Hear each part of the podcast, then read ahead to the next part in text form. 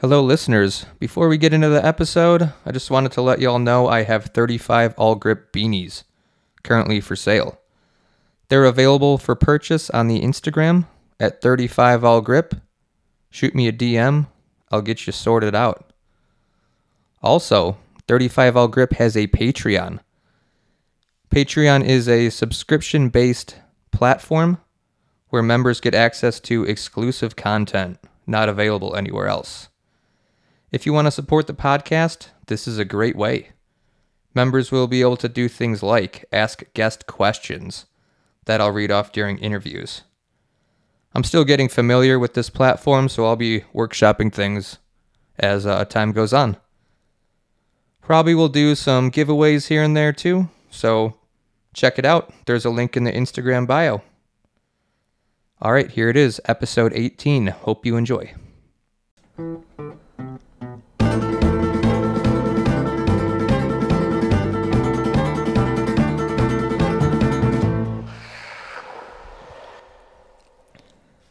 All right, welcome to another episode of 35 All Grip. Today's guest, Austin Pedroni. Hey, thanks for having me. Thanks for being here, Austin. Got a little intro. Here goes. Austin Pedroni, aka Boston Pepperoni, has been on quite a tear this year, traveling to Europe to compete and touching wheels on the premium mountain passes between events. Austin's has lived on the West Coast for years now, where he's honed his skills on the famous California terrain. He's an absolutely wholesome fella, but don't let his charm fool you. Austin is an absolute animal on the open roads. So Austin, let's uh let's just start uh what brings you to NC? Roads, community, pretty much. Like, I mean, NC's been like the destination for the best skateboarding in the States. I feel like probably around like 2014. That's when like there was like obviously NC videos before then, but that's when like the skates giving stuff really kind of like started like gaining a lot of traction and like we just seeing these roads it was like there's I've never skated roads like NC has anywhere else. Yeah, we're we're pretty lucky. We're pretty lucky here. You've uh you've certainly been getting it. What's um what's your checklist been looking like? Um, so roads that I really want to skate here that I haven't skated yet is Jitterbug, Big Swiss. I think Jitterbug and Big Swiss are like the two that I really want to skate that I haven't skated yet. But I got a lot of them this trip. Got like Rocky, got Dump Truck, got LSD, um, Can, Two Can. I skated those before, but always good to have them again. Got a Iggy's Run, which is like Mm. pretty elusive these days. Got a couple more that I don't like. Get shitty, sucky, son of sucky. Dude, you're like hitting them all. Yeah, I mean, blessed to blessed to have locals to show me around. You know. Well, I appreciate your like tenacity. Like you are like, no, we're doing it. Like we're going to all the roads. Well, it's just like so funny to me. There's a lot of people who like move, to uproot their entire lives to move to North Carolina to go skateboard, and then they're like, ah, no, that runs like 40 minutes from my house. Can't go. Sorry, I'm gonna go skate elk instead. And it's like, yeah, like if that was like every day, like for sure, like I understand I wouldn't want to be driving that far, but it's like, dude, you like moved here to skate, like to skate the best roads they got, and like elk's a good road. I'm not talking shit on elk. I'm just saying like you drive an extra 20 30 minutes and like there's legendary things and y'all just like nah It's it's so easy to fall into like a like a loop of like ah, you can just drive 15 minutes away and yeah then go to the bar after, yeah you know. But um, I'm happy that you came and you uh you got me out for a pretty full day of skating yeah about 10 days ago. I, I appreciated that because I've become one of those people a little bit. yeah you know? yeah Used to do a ton of traveling around them now. Um, yeah, that's when we skated jankum and pop tart right correct. yeah those were also both two of them that were on my list that i'm stoked to have skated Those are definitely list worthy. Um, yeah, we're happy to have you out here though. yeah So Um, kind of wanted to just get into your your upbringing, the early days of Yep. Austin. Yep. Um, you're from Pennsylvania, Yep. correct? Yep. Philadelphia suburbs. Right on. How was uh how was Philadelphia growing up? Like how'd you how'd you get into longboarding? Um, so I like lived probably 30, 45 minutes outside of Philadelphia. Um, and in high school, one of my good friends, Tom Menzer, just had like a Sector 9 pintail longboard. Like we all like skated like street stuff, but like couldn't kickflip or anything. So this like classic story. Um, and he had like a pintail cruiser and like I rode around a couple times like, whoa, this is like way like I'm not doing tricks on my skateboard because I'm not good. And so like just cruising around on this is a way more pleasurable experience. So then I got ended up getting a Santa Cruz longboard complete. Cool. Yeah, very cool. Um, Did it have uh RKPs on it? No, it had TKPs and a kicktail. Okay. It was like Alright. it was spray on grip. It was like uh like tiger stripe themed kind of thing. very cool. Yeah, it was pretty cool. I thought it was still at my dad's house, but I just went there and I didn't see it. So What age were you like uh kind of getting into it? So that was my senior year, I think, of high school. I think I bought that. Okay. So 18. And then I was just like cruising around my neighborhood with like my friend Tom and a couple other people. Like there's a couple like hills we would bomb and just get speed wobbles and like eat shit. Um and then that was around the same time I was like also like going on Reddit instead of doing my homework. And I was like, there's like a Reddit for everything. Like what's up? Is there like a longboarding Reddit? Like not knowing what downhill was, like find the longboarding subreddit and see a picture of a guy doing a layback slide, not a Coleman slide, like a soft wheel layback slide, like fully like. Oh yeah. Yeah, yeah. And I was like, that's the coolest thing I've ever seen in my life. Like, gotta do that. So I just like would like be on the longboarding like subreddit, and then like watched like how to slide tutorials and stuff, and like quickly learned that like my setup wasn't like ideal for for sliding. So I like didn't. I don't think I even tried on like my Santa Cruz board, but everybody on Reddit was like the best boards and like the best bang for your buck is like these the, these like Churchill longboards. Remember Churchill? Yeah. Yeah, they were just like complete, like all like like Churchill like wheels, trucks, boards. Like you get a complete for like a hundred and twenty dollars. And so I bought like a double drop. I think it was like a Churchill Peaches with 86A wheels and Churchill branded trucks. Because they like you could also upgrade them for like twenty bucks more to like, uh, like Randal's or Paris's or something like I didn't know anything, so I was like reading their site and like you know like trucks are trucks. All they do is turn. Like why not get the cheaper ones? Like 20 bucks? No. Yeah, I was like, yeah, makes sense. Like trucks are trucks. All they do is turn. Like got the cheaper ones. Um, awful setup, like so bad.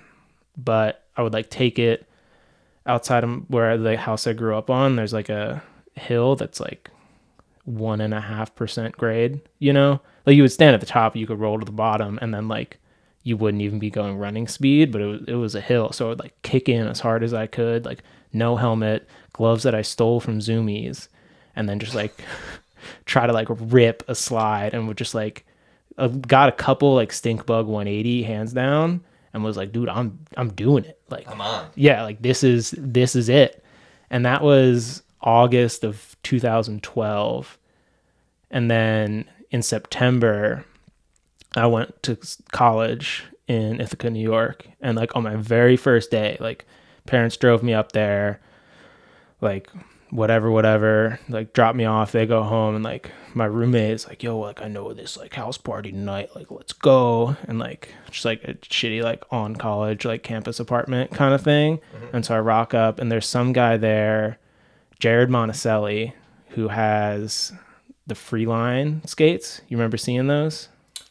Are those the one they have one wheel or There's am I- it was two wheels. It was like little platforms like this big, Okay. and then there was like two wheels on each of them. It would just be like it was kind of like rip sticking, but there was like it wasn't connected. You know what I mean? You kind of like pump to go, I've seen these. Yeah, and there's like one kid in the world who like did downhill.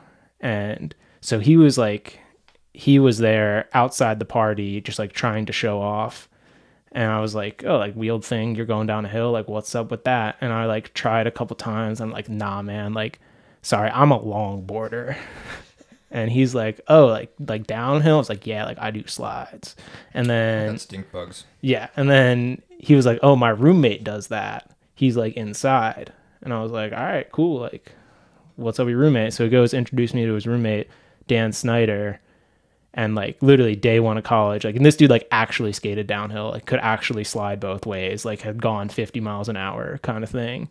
And like met him my very first day at college, and he was like, "Yeah, like you're like trying to longboard, like let's go." And he like took me out to a couple of hills and like taught me most of the stuff I know at this point. Like he's like fully credited to like why I'm into downhill in the way I am. And like he lives in San Diego now. He surfs a bunch. We Okay. like still hang out every now and then. We went on a backpacking trip like this summer. It's cool. Oh, right on. Yeah. That's so cool. Ithaca has some roads. There's also. some there's some really good roads. I mean like Comet was based out of there. Like Anthony Fliss been on the podcast. He like lived in Ithaca for a couple years. Like Jeff Chappell was like doing race circuit stuff in like North America for a little bit. Like he came out of there. Ed Kiefer, yeah. which I think he was junior world champ at one point. Yeah, he for sure was junior world champ at one point. Like he came out of Ithaca. Max Heaton spent some time in Ithaca. Yeah, well, I'm trying to remember the roads out there, like uh, Lake Lake Road or something. East Lake? East Lake. Yeah, these are actual road name spots. Type them into Google. You'll get some good roads. East Lake, it was like a right kink into a left hairpin and then like fast into a right hairpin, like neighborhood style, but like two or three necessary slides. And like at the time, we would do like a million slides because it was actually pretty quick. Yeah. There was like Bostwick, which you could go 60 miles an hour in traffic. So that was pretty cool. And like at the biggest drop, there was like a, it was like a commuter road. So we would like take it to go over the hill out of Ithaca. And then at the very ba- like at the bottom of the biggest drop, there's just like a road that would connect that like people would turn left up the hill. And you just like go down, you like come around the bend, hit the drop, and you just like see it, and you're just like, I hope no one's there. And like at that point, like if we were going, like we wouldn't be going 60 like Jeff or Anthony would be. We'd be going like high 40s or something. Couldn't stop. Like, you know, the road has a run out at the end. Like, Those are like some humble beginnings. Yeah. You're like, I'll just run it out. yeah. yeah. There's no plan yeah. really at all. Yeah, yeah, yeah. And then there's a couple roads that were like, like that was like probably above our skill level for a while that we skated. But there was a couple roads that like we actually just wouldn't go skate because they were like, yeah, I don't know. Danger zone. Yeah. I'm, I, I guess I'm skipping a little bit ahead, but uh, speaking of Ed Kiefer, did you? I checked out an Ed Kiefer video. Did you edit a video? Oh yeah, Ed? yeah, yeah. So Ed Kiefer and Opaque. Yeah, yeah, yeah. called or something. yeah, so that was my se- that was my senior thesis. Whoa. Yeah, video is not very good. I thought it was sick. Thank you. It was like a little too long, and like I could have done it a lot better. But like, so I almost dropped out. Of, that was like my senior thesis project. I went to school, majored in television and radio production, with a concentration in media production, whatever that means. Um, but like my senior year, I was like pretty checked out. Like I almost dropped out sophomore year because like I wanted to go in the film industry, and you don't really need a degree for what I wanted to do. And like one of my professors just kind of like told me that, and like I never ended up dropping out, which I'm like glad I didn't. But like I was like pretty checked out, and at that point I was just like trying to skate as much as I could. And so I was like, well, like I gotta make some like senior thesis film. Like people spend like tens of thousands of dollars like their entire semester, and I was like, "I- I'm just gonna make a skate video, and like did not make like a particularly like impactful skate video or anything like that. Like there's some good shots in it, but it didn't like it didn't know, but like you know what I mean. Like no one it was nothing. Um, What's what's the road that uh, it's like towards the very end? Ed like s- smashes like a really fast left slide, like slides left. slides slides right. He's like he was like sliding left, and there's like a truck coming up. Oh, that's Sand Hill. Okay. So that road used to be like awful pavement.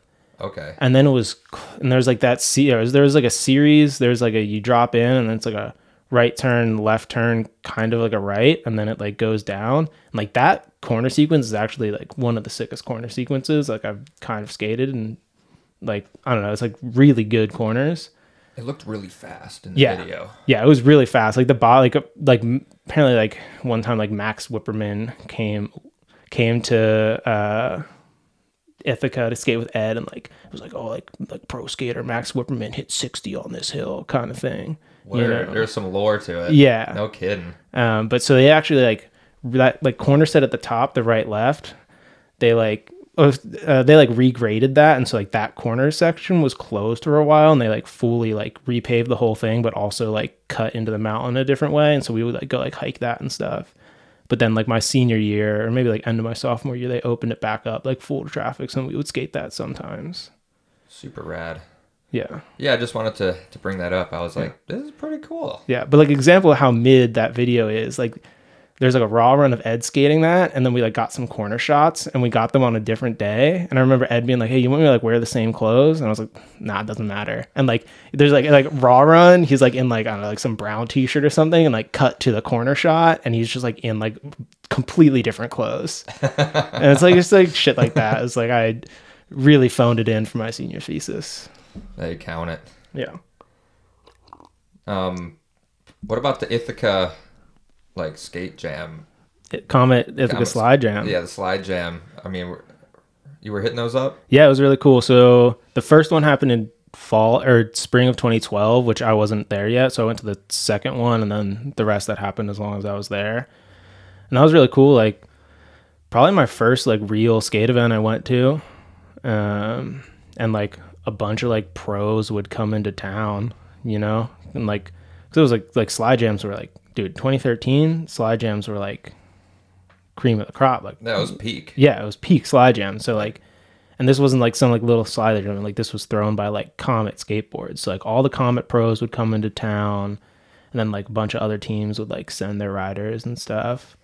Um, and then Jeff Chappell would throw like an outlaw like the day before, the day after, and so we would go to that and like like help him, which like watch a corner or something like that, and like watch like all these like pro dudes race and stuff, and like met yeah, met a bunch of cool people there. Like met Ryan Ricker there, and like me and Ryan are still like homies. Um, remember seeing Bruno there, which like remember that dude skated for Boston. Yeah. Yeah, he was like, dude. At the time, he was like the best, the best skater. Yeah, like mythical. Yeah, yeah, fooling. Like I remember like that was probably the 2014 slide jam. He was there. It was on like a different hill. It had turns and it was like raining, and he was just bombing into this turn that everybody would slide, and just like taking one foot off his board in the rain and just like gripping the corner.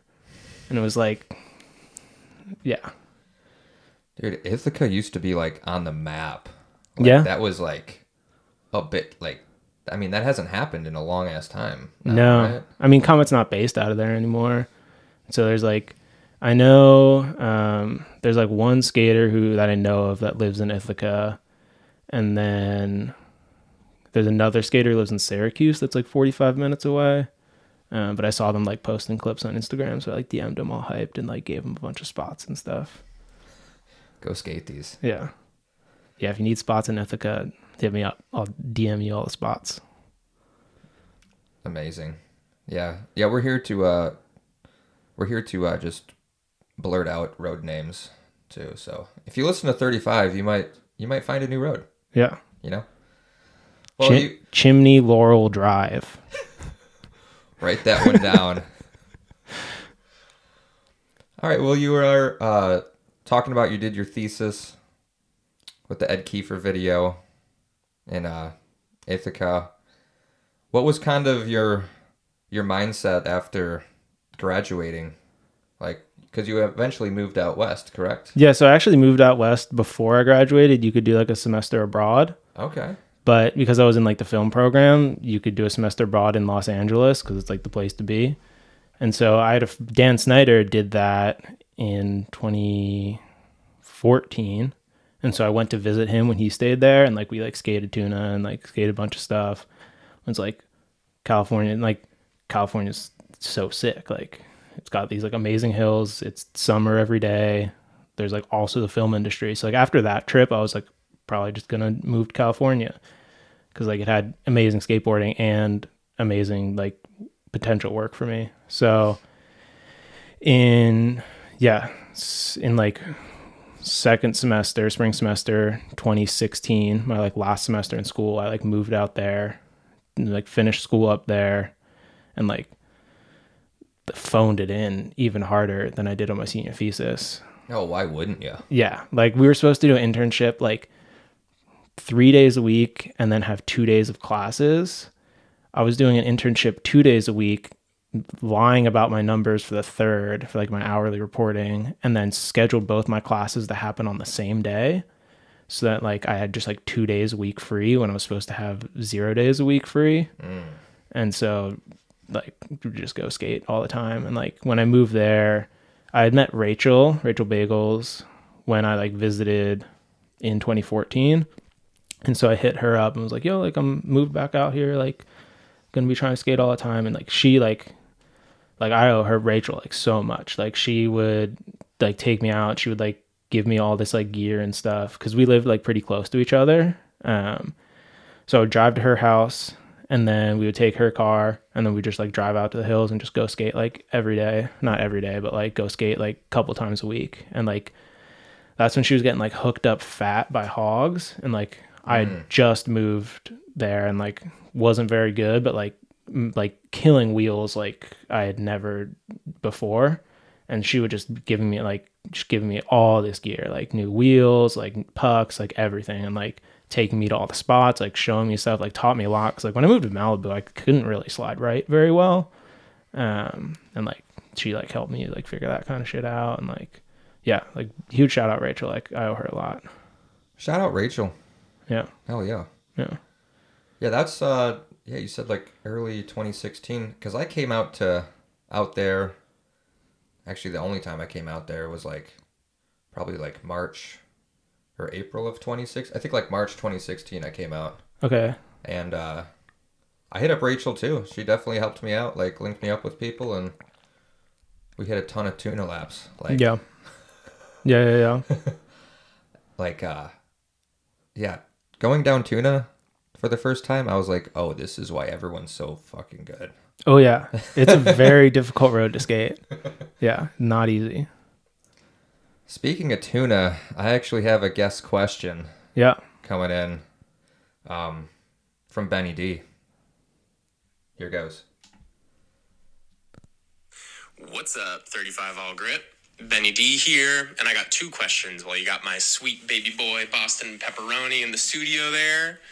First uh, is Austin. You were a mainstay of Skate Mansion, formerly known as Skate House, formerly known as Skate Apartment. Uh, and that involves spending a bunch of time out in the Malibu proving grounds, watching a bunch of the world's best skaters come through, uh, and just a shitload of time out in the canyons. And I want to know your top three tuna memories that come to mind. Could just be watching absolutely god tier skateboarding going down, witnessing some heinous shit out in the canyons, whatever works. Top three tuna memories. Second, who is the Alex Honnold of downhill skateboarding and why is it Austin Pedroni? Later, y'all. So, what you got? All right. Um, all right. So Ben's taking a dig at me for that second question. um, so at one point, my like ex girlfriend, who I was like living with in San Francisco, was like, this is just for context of the second question. Um, she was like, oh, like, can you like, like my friends, like whatever, like trying to like learn how to skateboard. Like he wants to buy like a Comet Cruiser, blah blah blah. And I was like, oh yeah, it's like sick, like cool. She's like, would you be down to like teach him how to skate? And I was like, no, like, like it sounds not fun. Like I don't know, like, I, like at this point, I feel you. yeah, like I don't know, you like like I don't even know if this dude could like roll from point A to point B. You know what I mean? I didn't want to go like I didn't know this dude, didn't really want to go help him skate and then she kind of like gave me some pushback on that. Um and we were doing a lot of climbing at the time.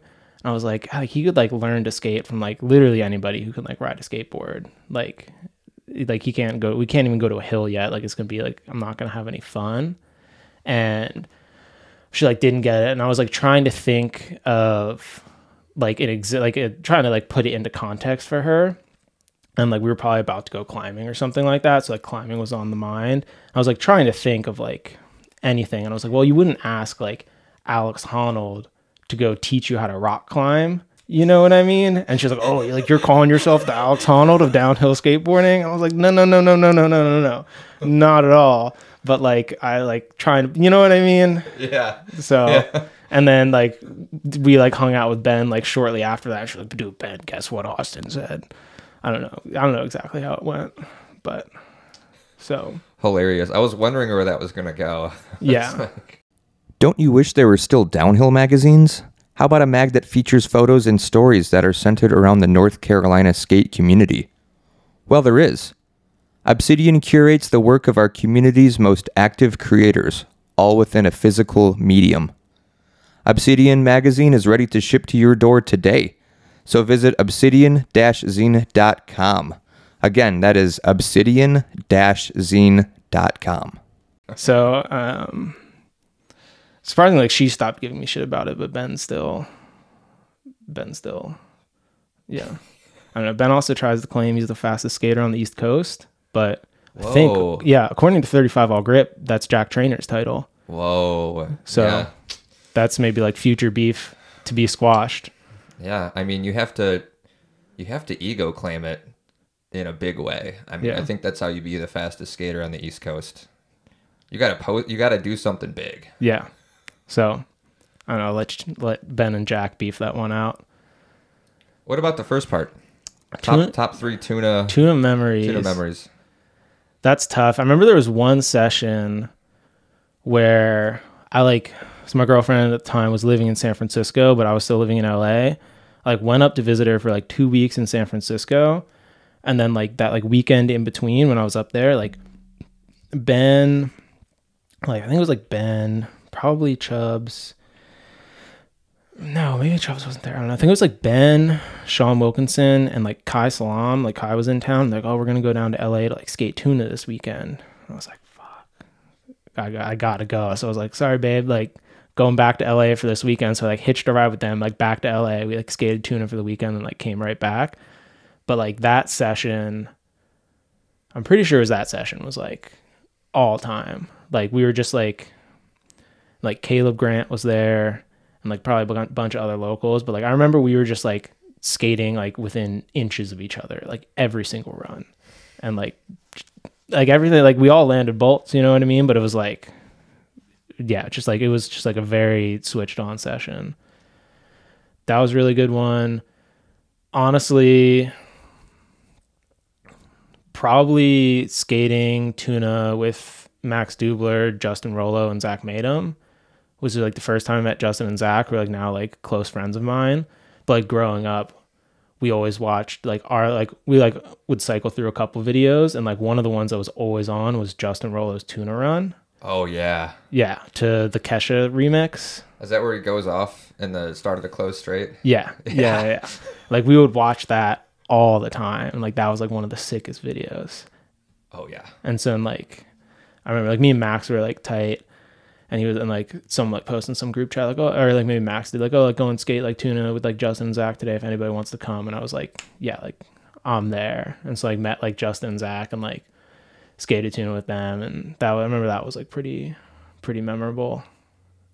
Sounds epic. yeah. Yeah yeah I remember like for like one of the first things I said to Justin was like yeah like your tune video made me crash so many times. Because I would like try I would like try to follow his lines and then just like just eat shit and like now like looking back like I like Justin's video was probably pretty good at the time but there was definitely like faster or better videos but like we just loved that one but I remember saying that to Justin like your video made me crash so many times and he loved it like very into that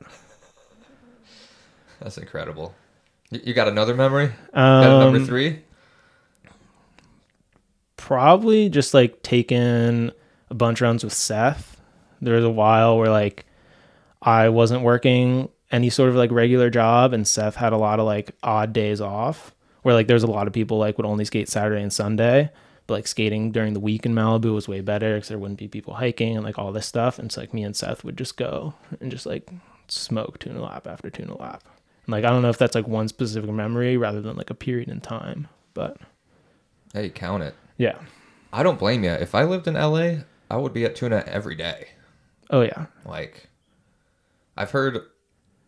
I mean, it's a, it's one way downhill. I heard is is tuna one way uphill now? Yeah, yeah, yeah, yeah. So um, it's a fire. So the reason they kept tuna on the can, so it used to be two way, and then the reason they kept, and so like during some like I don't know if it was like a wildfire, like mudslide rainstorm, like ha- like part of the road fell away, and that's like also, and then at some point they like repaved it with slurry seal and stuff, but they kept it open as a way in case the canyon's on fire for people to get like out of the canyon um, rather than like going down Fernwood and then going down uh, Topanga Canyon. Like it was like another exit point.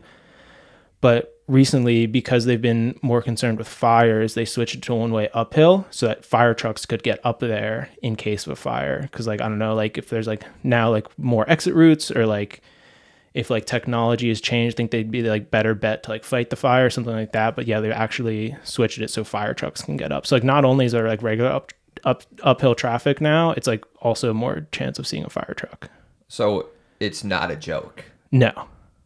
That's legit. Yeah. That sucks ass. Yeah. I mean like I'm glad I I'm glad I got it when I did and like like like just happened to move out and like a couple years later they like changed it and so I'm like sad that I never got like a last session. But yeah. I thought that was just a joke. No, I mean like like there hasn't really been much media coming out of tuna recently, and like a lot of the stuff that has like seems like kind of like old, and like I like hear about people like stealing a run every now and then, you know, like going at the top, having the car drive around, and then like waiting for the car to like like pretend to like break down or just like block traffic or just like or like even just like skating down with the car at the bottom and then being like all right like two blue cars went up the hill and then you like stop and you wait for two blue cars to pass and then you like keep skating so like it's still possible to skate but oh my gosh. yeah Whew. All right. Um well we're gonna switch gears a little bit. yeah We're gonna get back to LA in a sec, but uh Yeah. got a segment. It's uh road trivia. road trivia I'm going to uh I got a little bit of trivia for you here. I'm gonna see if you can guess the road. So here goes. well all right so before it's always been nc roads this like still or you said this was a, some sort of like other This is uh this is a, a little bit different format. okay I might give you a clue if you need it. okay But um yeah, here goes. It's also Venom themed too. okay So on Venom's page, there is a video titled Jacko Thug Life, where Jacko pushes K Rhymes off his line into the bales. What road are they on? oh catalina Correct. on the bottom right corner Yeah. yeah, yeah, yeah absolutely yeah Hell yeah. Okay. I got another one. This is for the listeners. Um, just comment on YouTube or Instagram if you know. There's a Throwback Thursdays video of Justin Rolo breaking Zak Maytum's ribs. What road are they skating? All right. Comment if you know. Thanks for playing. i don't actually know that one I'm sure someone will get it pretty easily. yeah Um, back to back to LA. So you moved you moved there post college, or I guess towards the end of your college. Yeah. Wh- When did you kind of filter into? Uh, was it the skate mansion? no so it was still skate house at that point That was skate house. like with the mini ramp and like the like classic skate house. Um, so when I was there in college, I like was put in like mandatory student housing that was like so expensive and so shitty. Um, and then I like graduated in like May or June. And instead of going home for graduation, I went to Britannia, Danger Bay, and Jake's Rash Mm. which my mom was very disappointed in me that I didn't go to my college graduation that she paid a lot of money for me to get a degree. Um I'm I'm just gonna say before we continue, I went to Pagoda to skip my college graduation, so I think you made a good call. Yeah, we should talk about Pagoda. I was there.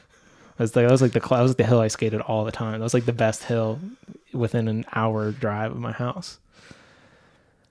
But yeah, that's a that's a tough one.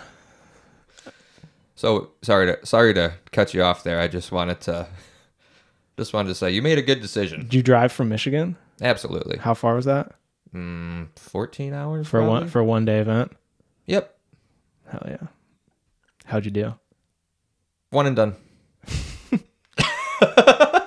Incredible, dude. So I went I went to Pagoda.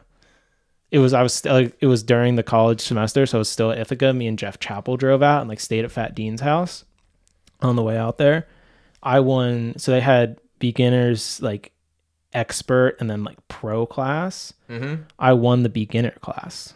Let's fucking go. Yeah, it was like my first race, and like I'd never been to a race before. Didn't really know what to expect. There was like probably seven people who were in the beginner class, and I like didn't like it was like beginner, expert, and pro. I was like definitely not a pro, and I was like I'm in no means an expert, but I feel like I'm be kind of like sandbagging the beginner class.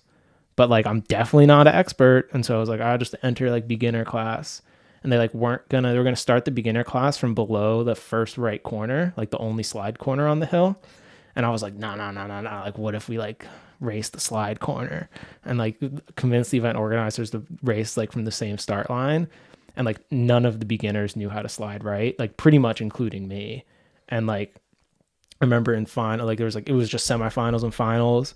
And in finals we all like kick in and like everybody explodes in the first corner because we're all beginners and don't know how to slide right. But i like just grab rail like build the a-frame and just like hold on through the corner like like barely make it through like crawling speed but everybody else crashed and just like took like the victory lap run Oh my god. and won like a case of red bull I did not know that. yeah That's awesome, dude. Yeah, yeah, yeah. um, oh yeah. So anyway, so went to like Danger Bay, Jake's Rash, Britannia, and then when I came back to LA, I like didn't have any like housing because I wasn't in student housing anymore, and like had talked to Dubler before. I think that was right around the time when I was coming back. He was like going on a skate trip or something, and he was like, "Oh, you can like sublet my room." So I sublet his room for like a month or two, and then when he came back, he's like, "Hey, you can just like crash on the couch for a little bit while you like figure things things out." And I was like crashing on the couch, and then just kind of like talked to everyone there, and like kept crashing on the couch for a little bit, and then like someone else went on a skate trip, sublet their room for a month, and then eventually like someone moved out, and like a room opened up, and then moved into like actual skate house when I was like at the tail end of it, and then yeah, so I probably moved in there like officially like uh October, maybe it's like September, October of 2016. Okay. But like I was like on the couch since probably like June or July. Very nice. How and then I guess it turned into did it go skate? What was the order Ben was saying? So it started as skate shitty apartment, which like I have I don't like someone else can talk better about that, but I think that was like a two bedroom apartment that was either like James and Louise or like Matt K and James or something like that. so that's like the first gen. Yeah. Okay. Two bedroom apartment that they had seven people living in. And I think each of the rooms were only one person. And then there was like five people living in the living room with like sheets set up around couches and stuff like that. But Crusty. yeah, someone else can tell you better about that because I have something wrong there. Um, and then they moved into a skate house, lived there for probably like five years. And then for at our like landlord was like, I'm not going to renew the lease because I'm trying to sell the house. So we had to be out end of the year 2016.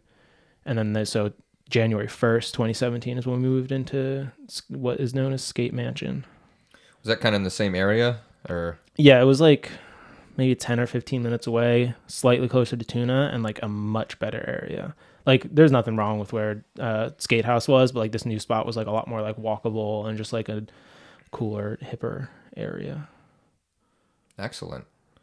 Who was the who was all living there when you first moved in? What was the what was the lineup? So when we first moved in, I mean, it would like fluctuate between like nine and 13 people kind of thing. Yeah. Um, but in the garage. So it Oh, was we're starting in the garage. yeah, Okay, starting in the okay. garage. Was it like I'm like kind of going like clockwise. So in the or I guess counterclockwise. In the garage was Dima, who this Russian like street skater and snowboarder who like came to be friends with the group. Who like great person. Um, and so he was living there, and then his friend and our friend Lucas was also living in the garage. It was a three car garage with like a loft for like storage, but there was like a window in the loft and stuff. So like one person like Oh, Yeah. that's yeah, it was great. that sounds awesome. Yeah. So like they both lived in the garage, but they had like their own spot. And then Zach Keller lived in another room. And then it was me. And then Danny Mack. And then don't remember who was in one of the closets. Maybe Mike Waffle from Arizona. There was like two closets that people lived in. I don't How, how big of a closet are we talking? uh, had a door with like a light switch and like a window. Window you couldn't open, but like you could fit like a twin size mattress with bed frame, or you could put a full size mattress on the ground that kind of like tacoed a little bit, and then there was like a little bit of like more area like for for your stuff. Like so you're walking in and out of someone else's room, though. no, no, it was like a closet to the main room. Oh. yeah, yeah, yeah, and like had its own light switch, like the door locked. They were paying three hundred fifty dollars a month in rent to like be on the west side of Los Angeles, like. Get me in the closet. Yeah, no, it I'm was in. it was it was good. Um, so I think it was, like I don't remember who exactly was there when we moved in, but I think maybe Mike Waffle, and then uh, Will Humphreys was in the other closet. K Hams was in the back room, and then someone was in the loft. James Five was in the loft. Jeez, this is like an army of people. Yeah. And then like shortly like Caleb moved into my room with me, so I was like plus one person. Like Zach Keller's girlfriend moved in. Um and just like there was and then like, you know, someone would come on stay on the couch for like two days that and then they were still there like a month later. So like at any point we had nine to thirteen people living at the house. That sounds about right. Yeah. But for the most part, people had like their own rooms. That's rad. Yeah. Man, I'm intrigued by this garage loft spot. Yeah. Like, I want to. I want that set up right yeah, now. no, it was it was really nice. Um, oh, fun fact: I just went to Khalil and Zach's house when we moved in. We like went in the backyard. It was like actually a really nice house. We like went in the backyard and there was just a bong, like in the backyard. Did like the old tenants had just like left there, and that was in January 2017. And like they would like smoke that bong all the time. Just went to Zach and Khalil's house. Same bong. And they're still still smoking it. Really? Yeah. Blessed up moving into Skate Mansion and they still got it. Downhill skaters get one bong and use it for their whole life. I mean, I think it was, I don't know shit about fuck, but I think it was a nice bong. I love that. Yeah. Dude, Brotherhood of the Traveling Bong. Yeah. Yeah. Yeah. yeah. And then like there was also, then like at one point, like Mike moved out and like Seth moved in and like he was like a pretty like key character there. Um, Toolman moved in at some point. There was like a good like rotating cast of characters. It's like I think it's still in the family, but it's all longboard dancers now. And I think Oh, okay. yeah, because at some point like there's an open room and there's like a longboard dancer, Mark Ponce, who worked at Loaded, and like he needed a place to stay, and so he like moved into an open room there, and then like another room opened up, and like one of his friends needed a spot, and so it slowly transformed into like a longboard dance house, and then Wow. yeah. So I think it's still in the family, but I don't even know if I would know anybody who lives there. Dang. Quite the motley crew. Yeah. Yeah, a lot of a lot of names I recognize too. That's that's pretty rad. Yeah. Um, I kind of wanted to circle back to tuna Yeah. for a second while we're riffing on Yeah. Yeah. yeah. riffing on California. I wanted to bring up your your uh, video on Venom Yeah. of you in the uh, tracksuit, Tracksuit, speed suit. yeah. tracksuit, speed suit. What Yeah. was that? what's what was the inspiration for that? um so i like would talk a lot of shit on the internet back in the day and like it started talking a lot of shit on people's tuna runs because like they would like grip a bunch of stuff or like take like like really cool lines, but they would be in like baggy ass clothes and like not tucking and stuff. And it's like, yeah, like for sure you like did that cool thing, but you were going slow as hell. Um, and so then I was like, I got the idea for it like a like couple years before I filmed the video, but I was like, I'm not gonna tuck this straight in a speed suit. Like that's horrifying. And so I like tried to get Dex to film it because like Dex is a goblin and very good at skating too. And I was like, Dex, you should do this. It would be really sick. And he was like, Yeah, like would be really sick. You should do it. And I was like, Nah. And then like eventually enough time had passed, and I like really wanted to film a tuna video, but like I needed it to be like like I couldn't just take like downhill hands down race lines because like that video had been filmed a bunch of times. So it was like I gotta like do do something. Got to up the ante a little bit. Yeah, and so I was like, I I guess I guess I got to do that.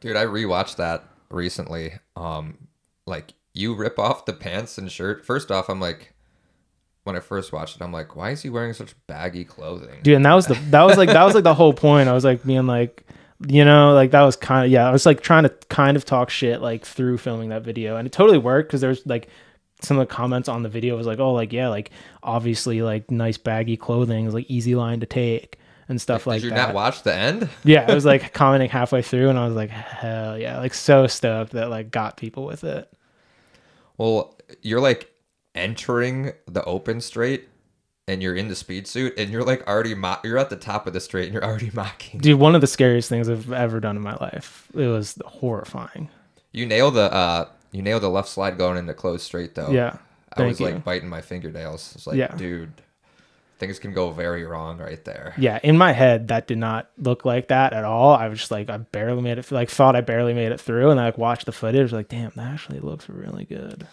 Kind of nailed it, bro. yeah thank you yeah so i was really really stoked on that um, fun fact about the speed suit that was seth mckinney's that he got at a thrift store for like $15 just kind of as like a bit Oh. he was like at a thrift store when like the whole speed suit thing was like popping off and saw one for like 15 bucks and was like yeah why not and he bought that and then that's what i wore down tuna Who dropped that off at a thrift store? I'm wondering. and it was like wasn't even like a Goodwill. It was like one of it was a Plato's Closet, like one of like the curated stores. So like like someone got paid probably like four dollars to like sell that to Plato's Closet, and Plato's Closet's like, yep, like this is gonna sell, and like Someone will buy this. or maybe it was it wasn't Buffalo, it was maybe like Buffalo Exchange or something. But yeah, yeah, yeah, yeah. Ben was making the remark that p- potentially the only speed suit run down tuna ever. probably. Like I can't recall anyone else that's done that. Yeah, wouldn't wouldn't recommend it. I like wobbled in the straight twice. Dude, you were gaining speed Yeah, at a rapid rate. yeah, it was no good. You still have the suit? No, it was Seth's. Oh. I, like I wore, wore it. That was the first and only time I ever wore the speed suit. Yeah, worth it. Yeah, like had I uh, practiced ripping off the pants like in front of the house on a cruiser board a couple of times, and then like went and filmed the run. I also came across that just like a two second clip of you Yeah. ripping the pants off like Yeah, crazy yeah. down the hill. Yeah, the pra- was practice. Yeah, I'll link I'll link that in the show notes whenever this Yeah. comes out. if I People want to yeah. see. So I actually tried to film a tuna video before that, like a couple years earlier, and like just like a regular tuna video, and ate so much shit into like the first chicane, and like like I'll show you the clip after this. Like ended up like upside down and stuff, and it was awful. And just got in the car and rode down the hill, and was like, and then like put it on ice for like the idea of filming a tuna run for a couple years. Well, it's worth the wait. Yeah, I think it worked out well. I love that. All right, I'm going to shift gears a little bit here. Got another guest question I'm going to throw at you. This one's from Ashley Weinkoff. Here goes. Hey Austin, Ashley here. Just got a couple questions for you. First being, what is something that the European mind simply cannot comprehend? Um, curious to hear your answer to that one. And do you have any good Facebook memories for today? Um, would love to hear what you were up to in 2009 if that's possible. Love you. Bye. Um, so me and Ashley have been uh, every day checking our Facebook memories and sharing them back and forth. And for some reason, in 2009, I was posting like three statuses a day. Um, and like 50% of them were about sleep. Like, can't wait to go to sleep later, or like, man, I'm so tired today. Why do I have to go to school?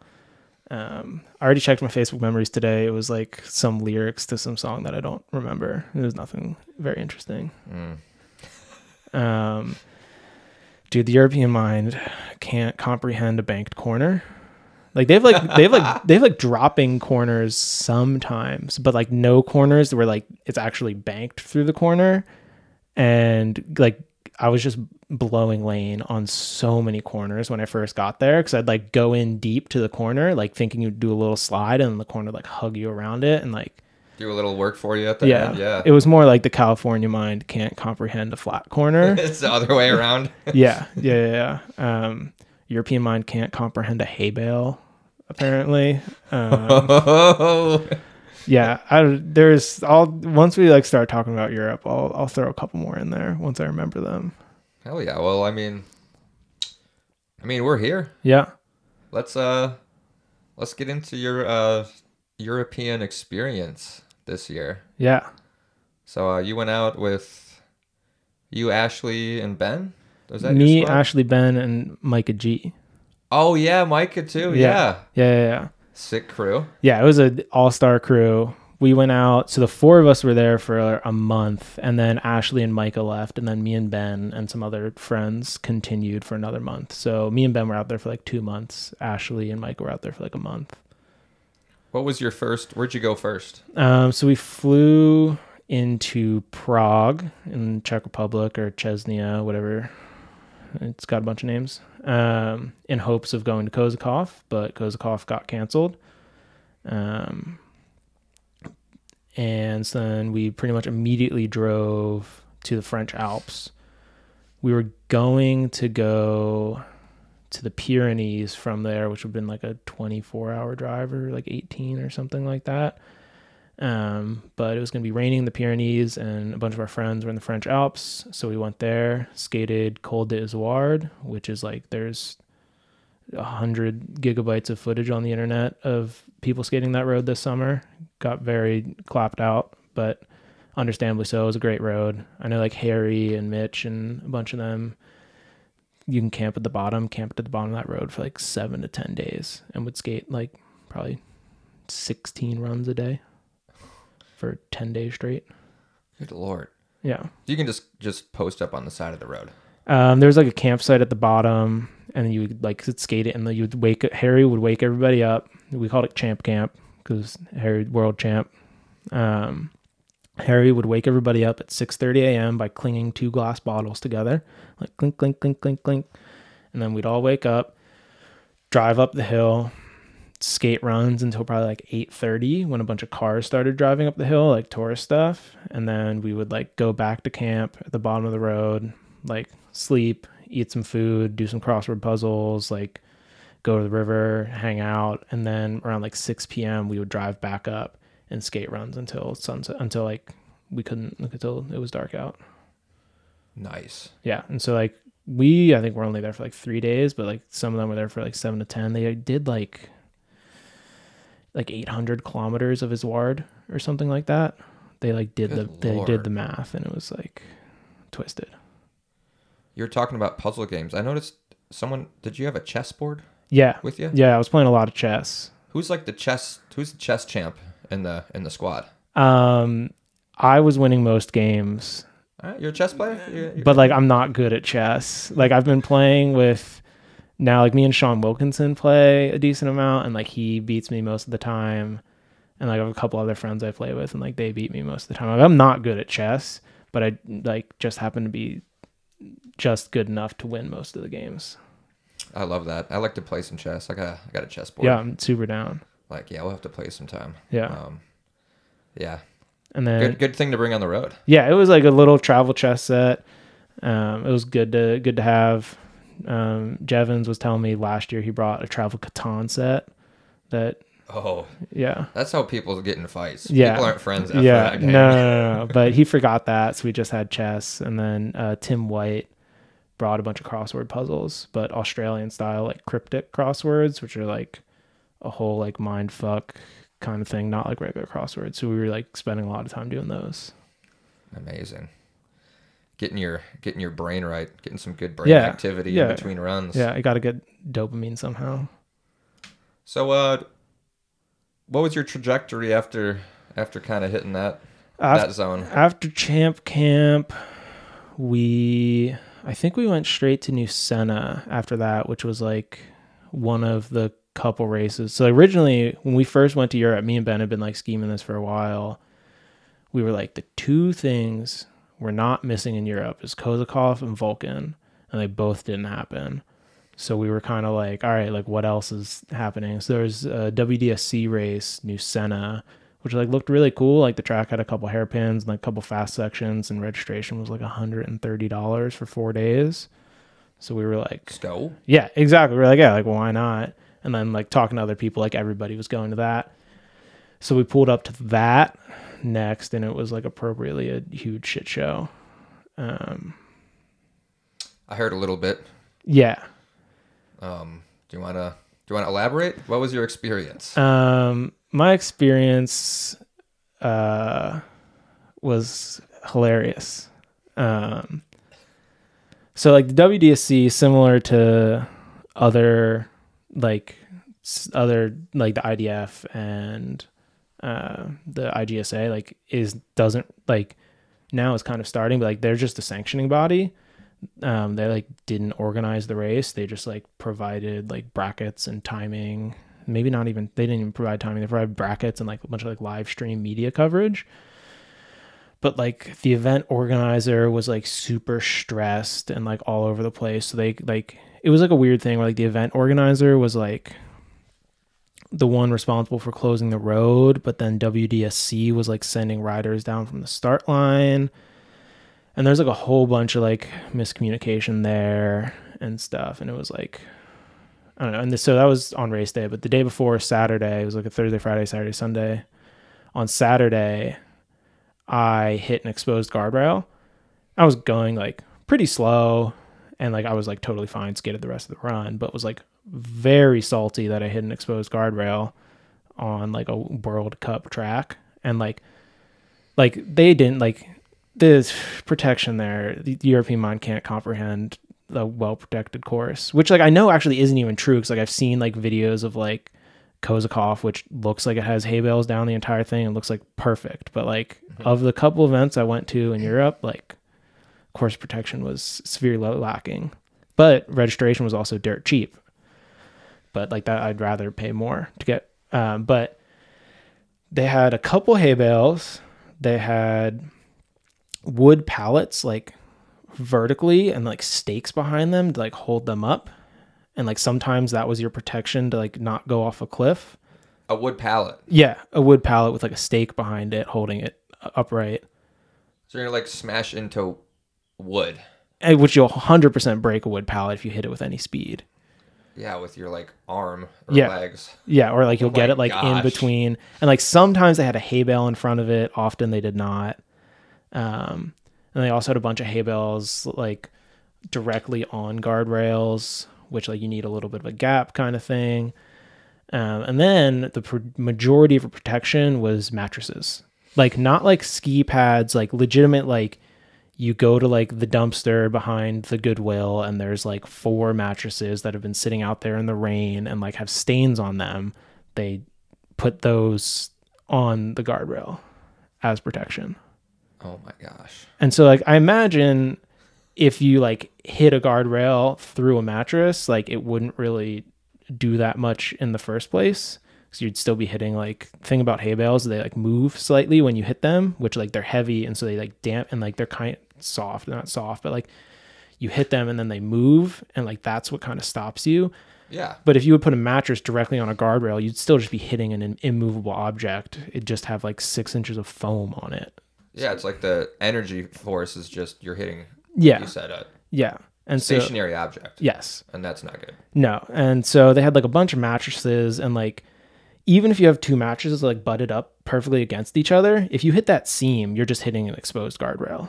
You know what I mean? Like Oh yeah. Like, I mean, if you're hitting the center of the mattress, you're basically still hitting exposed guardrail. But like, if you hit hit the seam or like six inches on either side, like there's not enough like stuff there. And so You're no, gonna, you're gonna split it open. yeah. And so they didn't they weren't even like butting up against each other. They had like gaps in the mattresses. And so I hit like like in a slide corner, I like didn't slide enough and then like washed on the exit because I had too much speed and like hit and ex- fully exposed, like in between like in between two mattresses that were like two or three feet apart.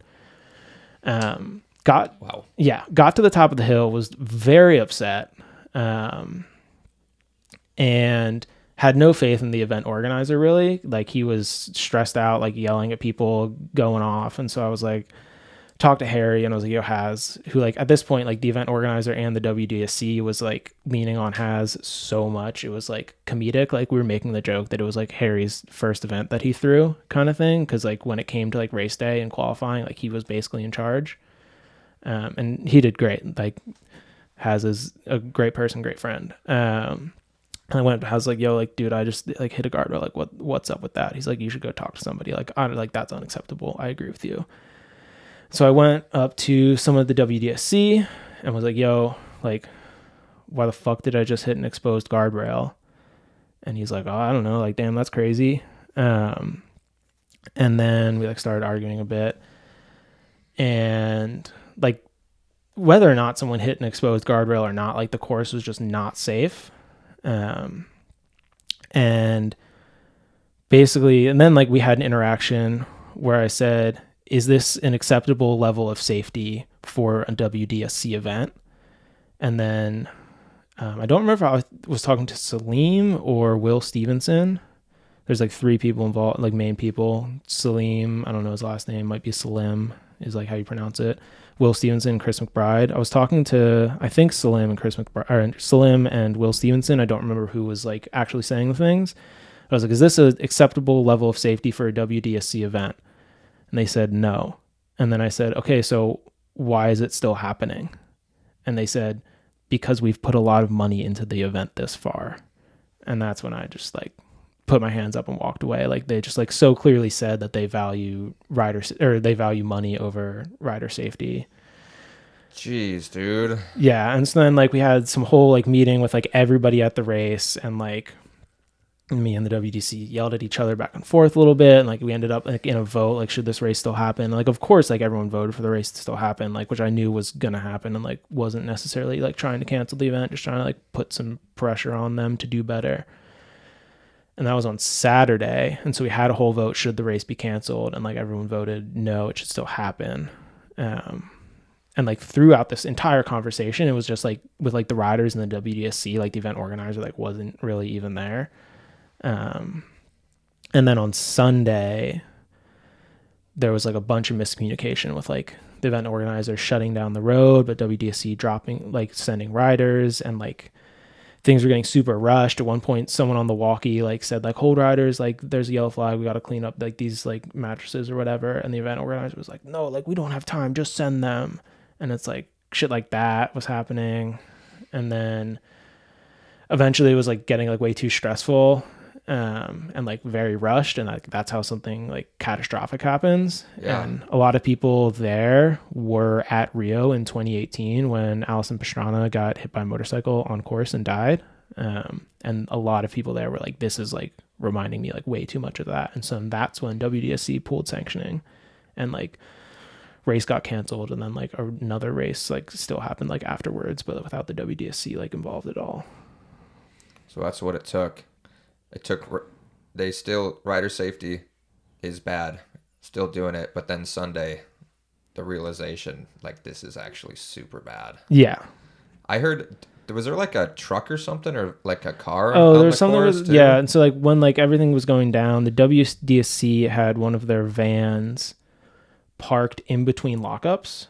So like there's like a lockup at the top of the road, lockup at the bottom of the road um for cars and they had a van parked like in between the two lockups. It was like on the race course. it was like past the finish line off the road, but it was like it was in between lockups. And the event organizer, whose like job it is to throw the event and shut the road down, was like, "Hey, you need to move your van. Uncool. It's in between lockups." And they're like, "No, it's fine. It's like off the road. Like no one's gonna hit it." And like they're like they're like pretty right about that, but like that doesn't matter. Like if someone's going to hit it or not, like having a van in between lockups, if the person running the event says it's unacceptable is like unacceptable and like they didn't want to move it and the event organizer wanted them to move it. And that's kind of when everything fell apart.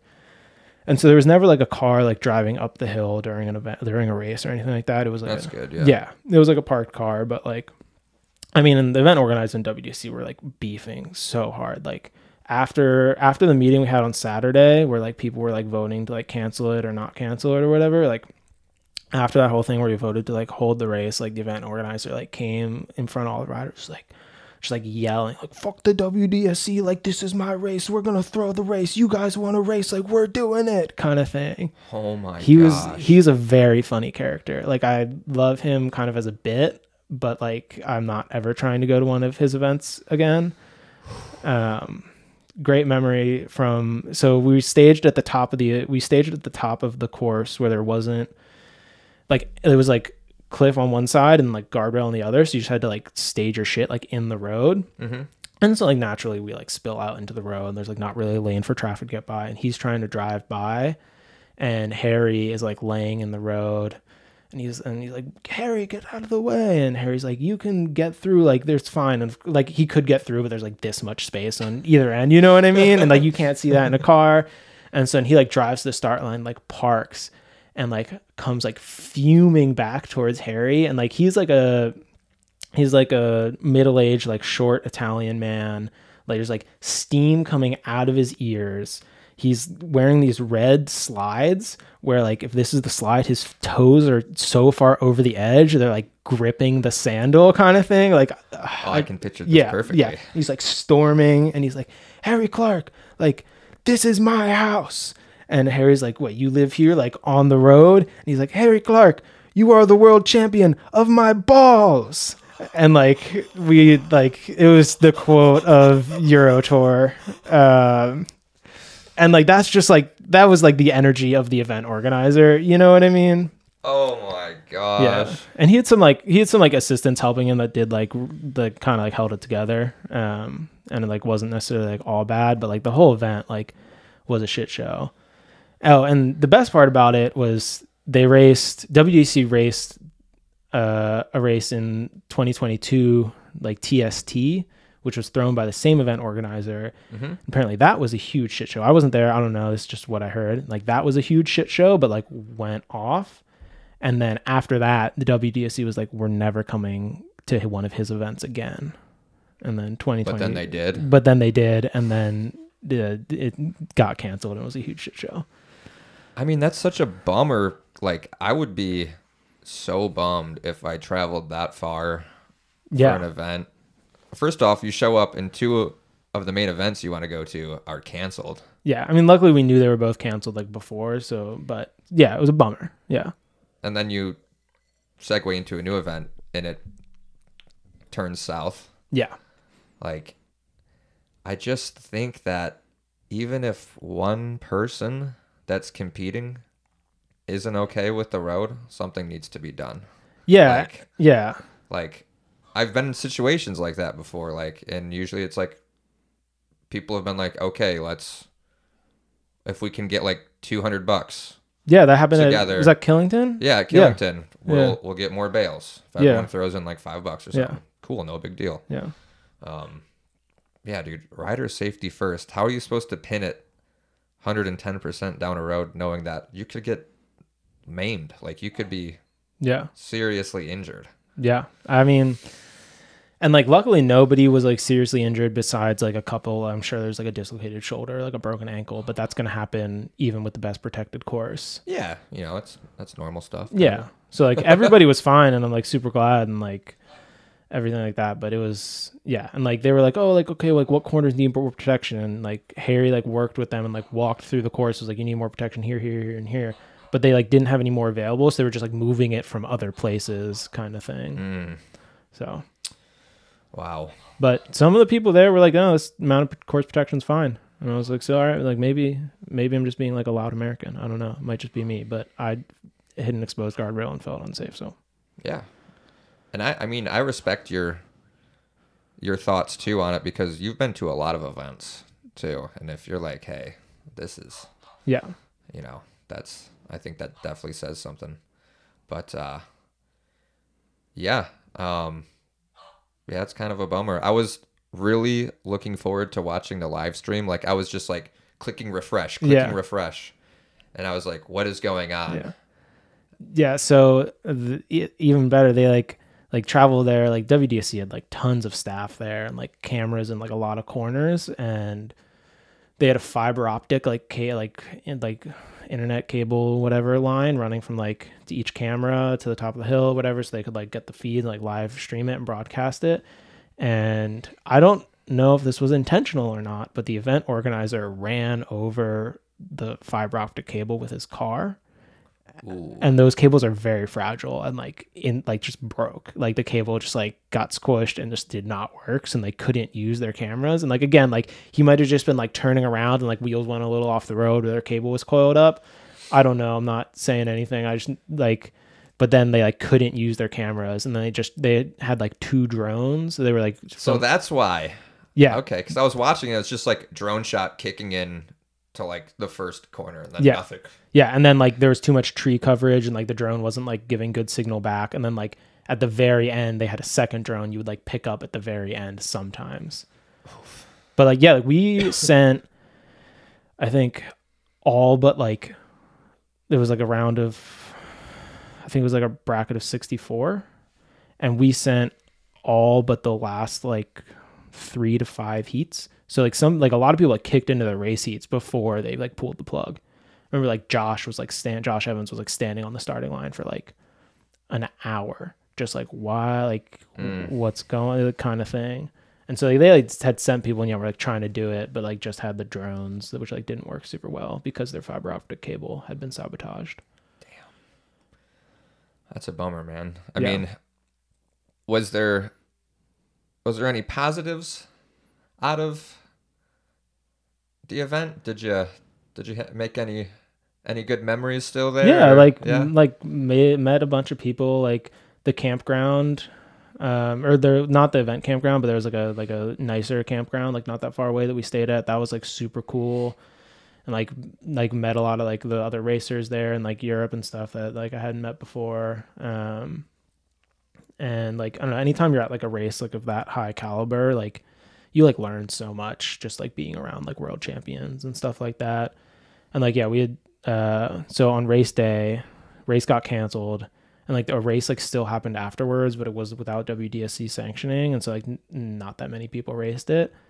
Um and we all went to like the nice campground which had a pool. And we all just like were middle schoolers in a pool for an afternoon Sick. we were like playing like uh like doing like chicken fights and we were trying to build like a pyramid in the pool and oh like hell yeah. dude we were playing marco polo it was like it was so fun it was like those were like really good memories That's awesome. yeah Yeah. Silver lining. yeah and like it Still was in Europe. yeah know? yeah it was like still in europe still having a great time like um i like was not skating that course very well so i like wasn't gonna do well at the race so it was kind of like whatever um and like it was nice to like i have like a lot of my thoughts about the wdsc but it was like good to like be at one of their events and like like talk to the people there and like see what they're about and stuff like that Yeah, there's. I mean, I think there's some things. I, I do like that they're trying to do the live stream Yep. thing. I mean, it got, you know, someone ran over the cable, but I Yeah. think that's a cool thing to be doing. I mean, especially just for people that are in it, but for fans. Yeah, like, for that's, sure. I mean, it's cool as shit to watch. yeah yeah Um, but maybe the maybe the budget needs to be a little bit adjusted and scaled towards safety and maybe yeah pulled a little off Which- things like that. which again like they're when that was happening they were just the sanctioning body so they weren't really like in charge of like throwing the event and stuff but like they still need to have some sort of practice in place that makes sure this course is safe before they arrive and everything. And now they're kind of like with these like turkey races they're throwing they're the ones like hosting them kind of things like they have a lot more control and stuff and like there's like there's some stuff that they're like doing well and like some stuff I agree with like there's like potential for them to make a lot of money, which I have like thoughts about. But in order to have sustainability, like in skateboarding, you need to have money behind it. Like Yeah. if you look at Maryhill, like Dino makes money off of Maryhill as he should because he's like throwing a like really good event every year.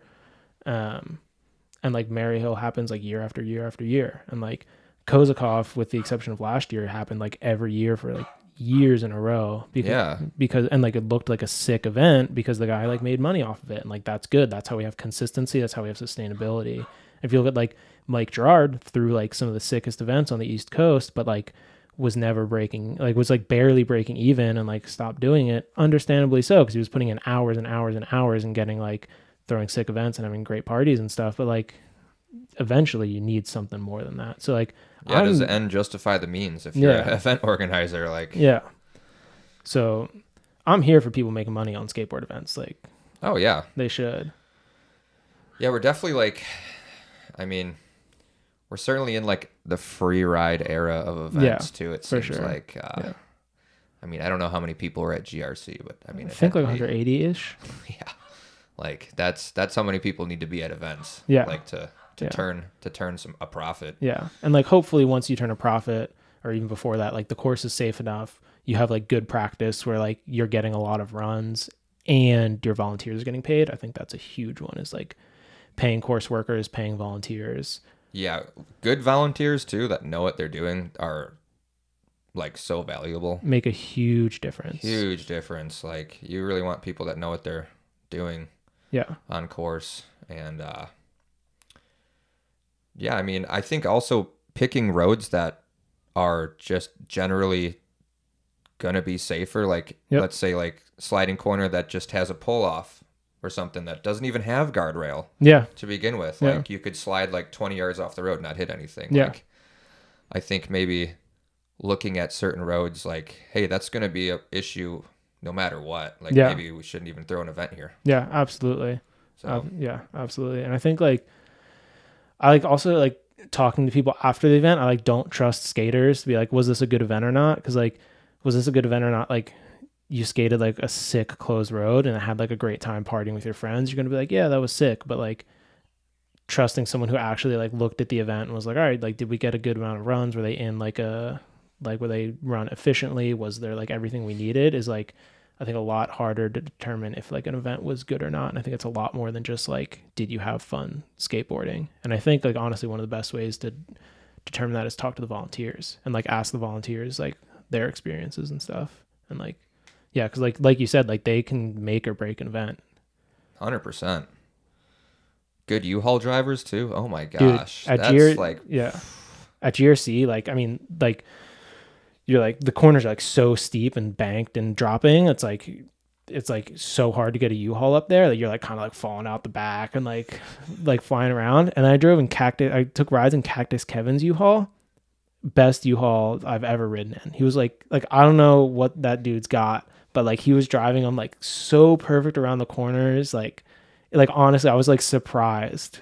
Where like after I ran on my first Cactus Kevin U-Haul, I only went on his U-Haul the rest of the event. yeah, you, you find the good driver and you're like, oh yeah. Yeah, Like last year, Bailey Weinkoff was one of the drivers, and I'm like, I'm only going in Bailey's. yeah, He he was actually getting up the hill so efficiently and safely. Like we were we were the lead. He was a lead U-Haul.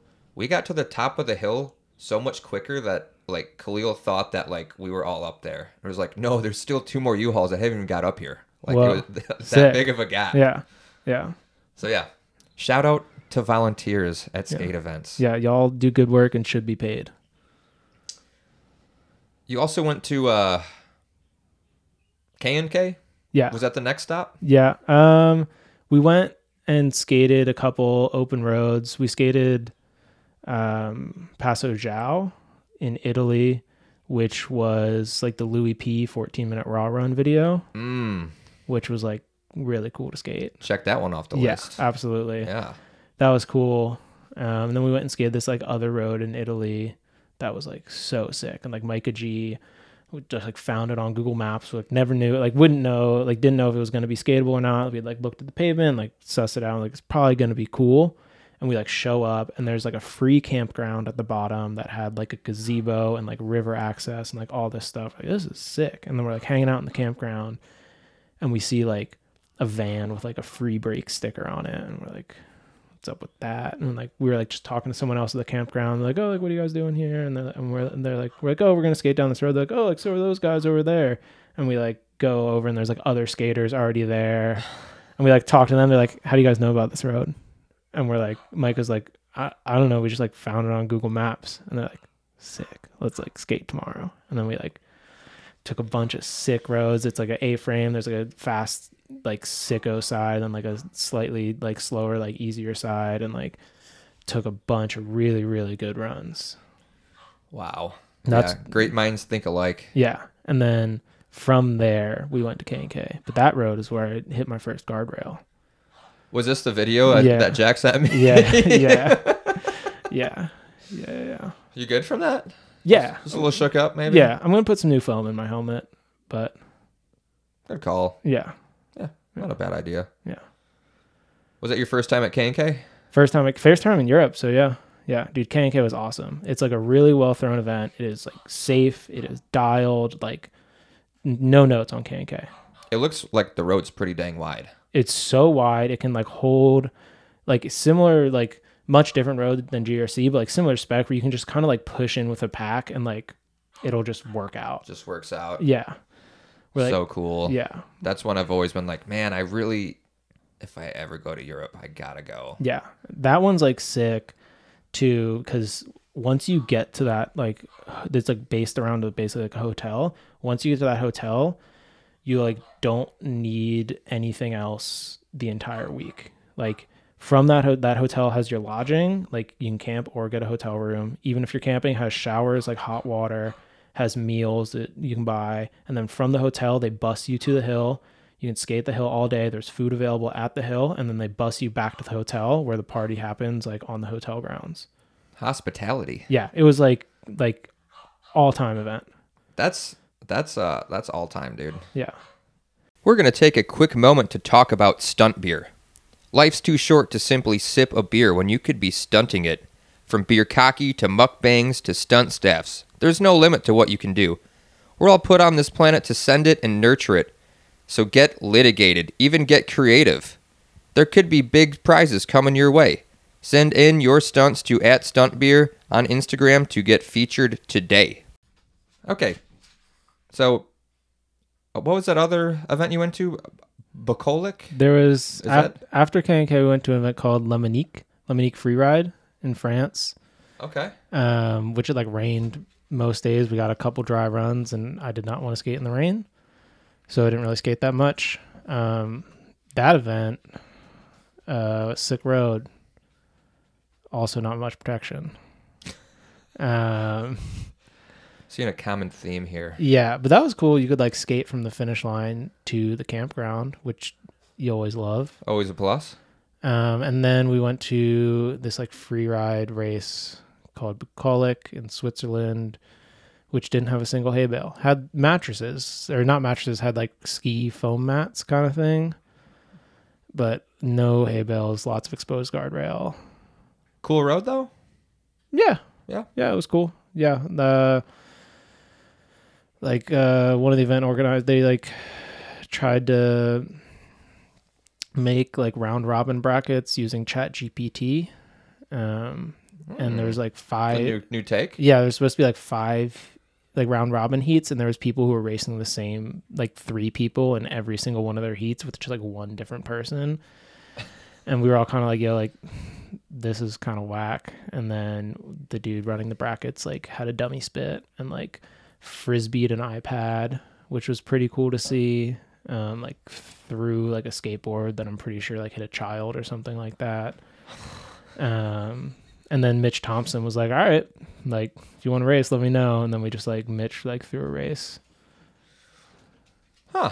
Yeah, Sounds like pretty fun to experience. yeah. It was like, I mean, it was like low stakes. You know, it was like not that many people were there. Like we weren't really expecting all that much. It was it was a good time. I had had fun like hanging out with the people there. They were like the Mitch through the race and then sus- subsequently subsequently through a sick party afterwards because there wasn't they like the race organizer like didn't have a party organized for after race day so Mitch was like fuck it like I'm throwing the party and we all had like a great time Hell yeah. yeah What was like your what was like your uh, favorite road you hit? Like, what was top for you for the for the trip? Um, Izoard was definitely up there, um, and which is in the French Alps. That road I was telling you about with the campsite at the bottom in, Italy, that one was like huge. And then there's like a couple roads in the French Pyrenees, which were like really good. Seems like the zone. Yeah, yeah, yeah. yeah. I stu- mean, the stuff I saw y'all posting, I was like, that looks unreal. Yeah, it was like I mean anywhere you go there's like sick hills. So I'm like lucky lucky to have 2 months there where we like were able to hit a bunch of different spots and not just like stay in the French Alps or not just stay in like the Italian Dolomites. So, Looks like y'all had a had a time. I was living vicariously yeah. Yeah, yeah, yeah. every day. Yeah. Yeah, I mean there's like so many hills that didn't get to skate that I want to go back to. Like didn't get to go to Austria, which like Harry says one of his top 3 hills, maybe the best hill he's ever skated in the world is in Austria. So, got to go back.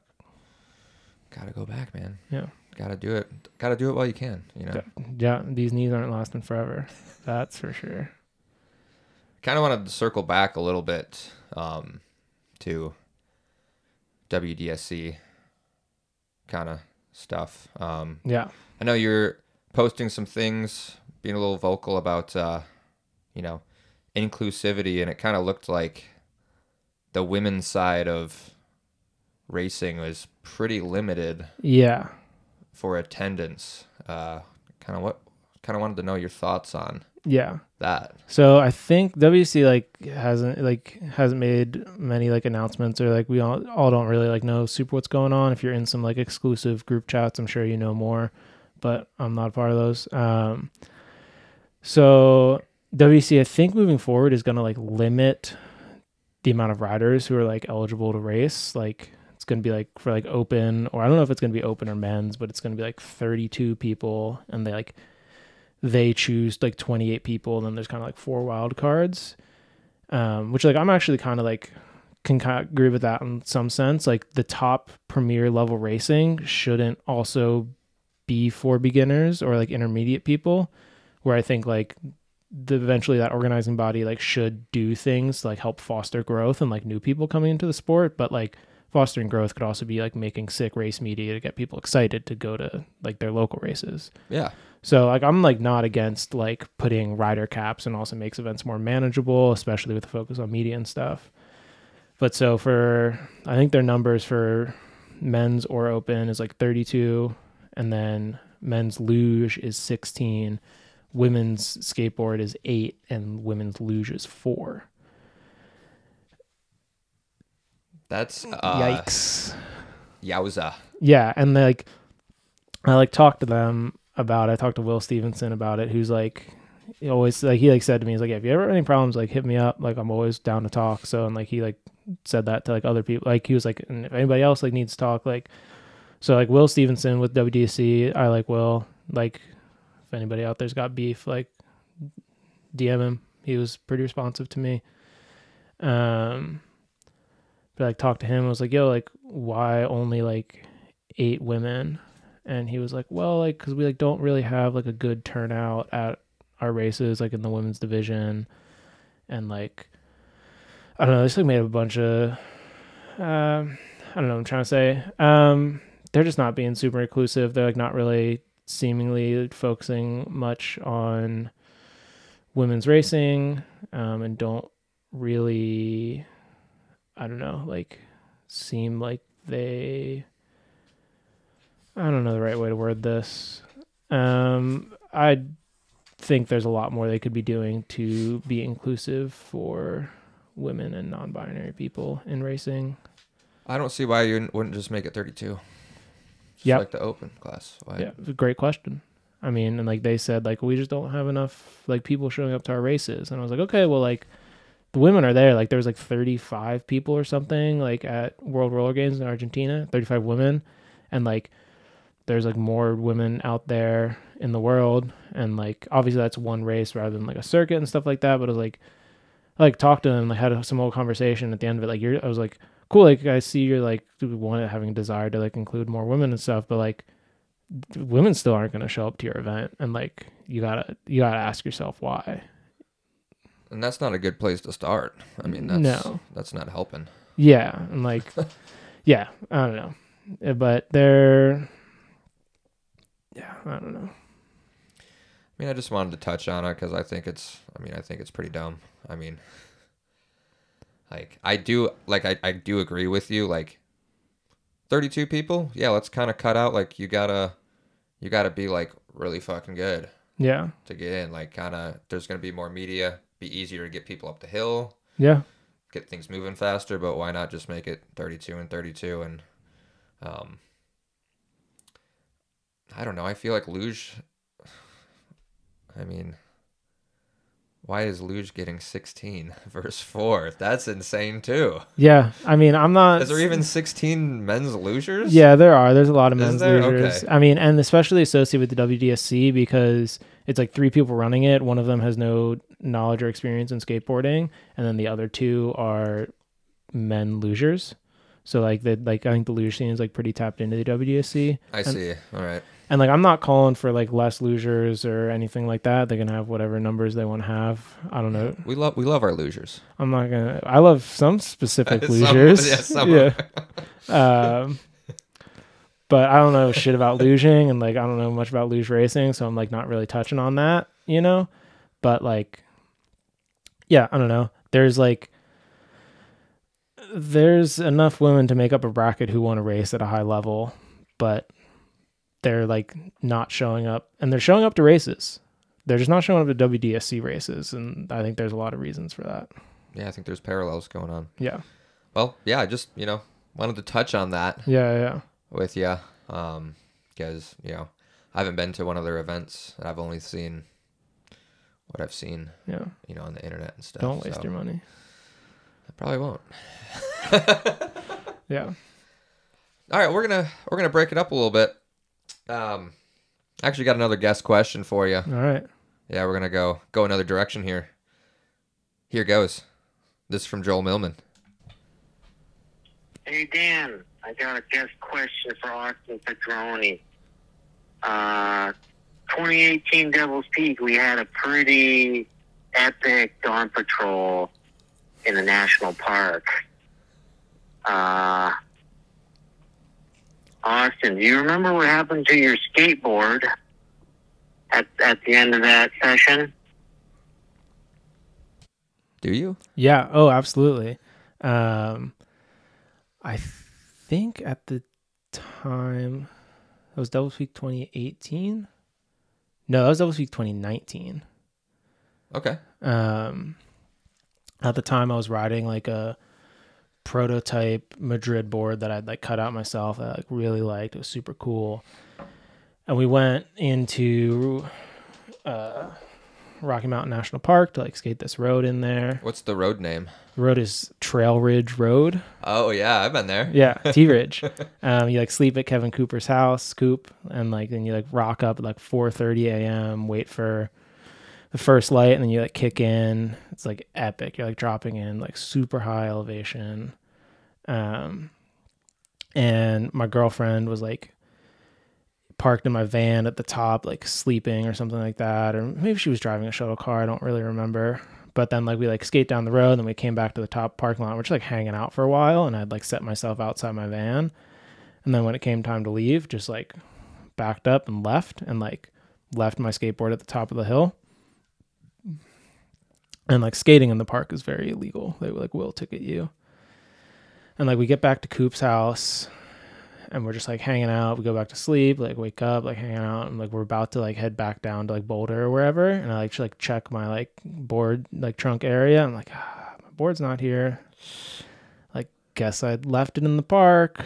So I like floored it back to the park. Was like trying to like blow up like social media channels, trying to find it. Like went all the way back to the top, which was kind of a far drive. Like didn't see it like asking some like park ranger people and then someone like hits me up was like oh yo i gave it to like the park ranger like blah blah, blah. so i like, drove to the bottom and like the main park ranger office and they like yeah like i don't know like yeah i think we like got like a skateboard somewhere like we'll go get it and then like 30 minutes like they're just like waiting there for like 30 minutes and then someone like comes like hey like, this yours i'm like yep And he's like, all right, cool. I'm like, all right, cool. And he's like, no, you can't have it yet. I'm like, what, what's up? And he's like, I know y'all were skateboarding here this morning.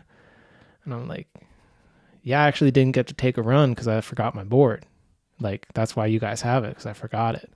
Not true, you know. But he like wasn't actually ever gonna give me a ticket, but he was just like being a hard ass with me and like, you guys can't skate here, blah blah blah. But I was, dude, I was like, didn't know where my board was like like the day or two before Devils was gonna start. Like, You're like, sir, I need that. yeah, I was stressing. I also didn't have my. It was like I lost my board and my helmet, and like, like I have a mids lid, and it's like one of a kind mids lid because I have like a super big head, so like spaced out the mold for me, and like we can fit a S1 Mega Lifer helmet in there, and it's like the only one out there that can fit a S1 Mega Lifer, and it was like, I'm they, they don't make helmets anymore. Like I'm not getting another one of these. So I was like, not only did I not have my board like a couple days before race day, like didn't have my helmet and like I could piece together another board, like couldn't find another helmet. I was like stressing and I uh, don't remember who gave it to the park ranger, but based on Joel's question, I have a feeling it was probably Joel. I, I, I don't think he did. Okay. Yeah. He was talking to me about it. But, uh, dude. Yeah, that was stressful. Like my girlfriend at the time was like teasing me. She's like, "Oh, dude, you lost your skateboard and you're crying." I don't think I was actually crying, but I was like very stressed and like pretty like I'd be crying. It's not like you bring two setups. no. You're Yeah. like, I'm ri- this is my only setup. Yeah, also also nothing wrong with crying. Yeah. You know, Dude, sometimes sometimes you gotta have a good cry. you got to feel your emotions. Yeah, absolutely. You know? Um, yeah, Wow. but yeah, that's what happened with that. But got it back, made it for race day, and then uh, crashed myself out in first. Uh, the heat before quarters. Oh, well, hey, count it. Yeah, was pretty bummed, but Jeez, man. Good old Colorado. yeah, Devil's Peak is like probably the best event I've ever been to. Bring back Devils. Yeah, absolutely. I went there one year. It was awesome, man. I really enjoyed that. I struggle skating at elevation though. Like honestly, Yeah.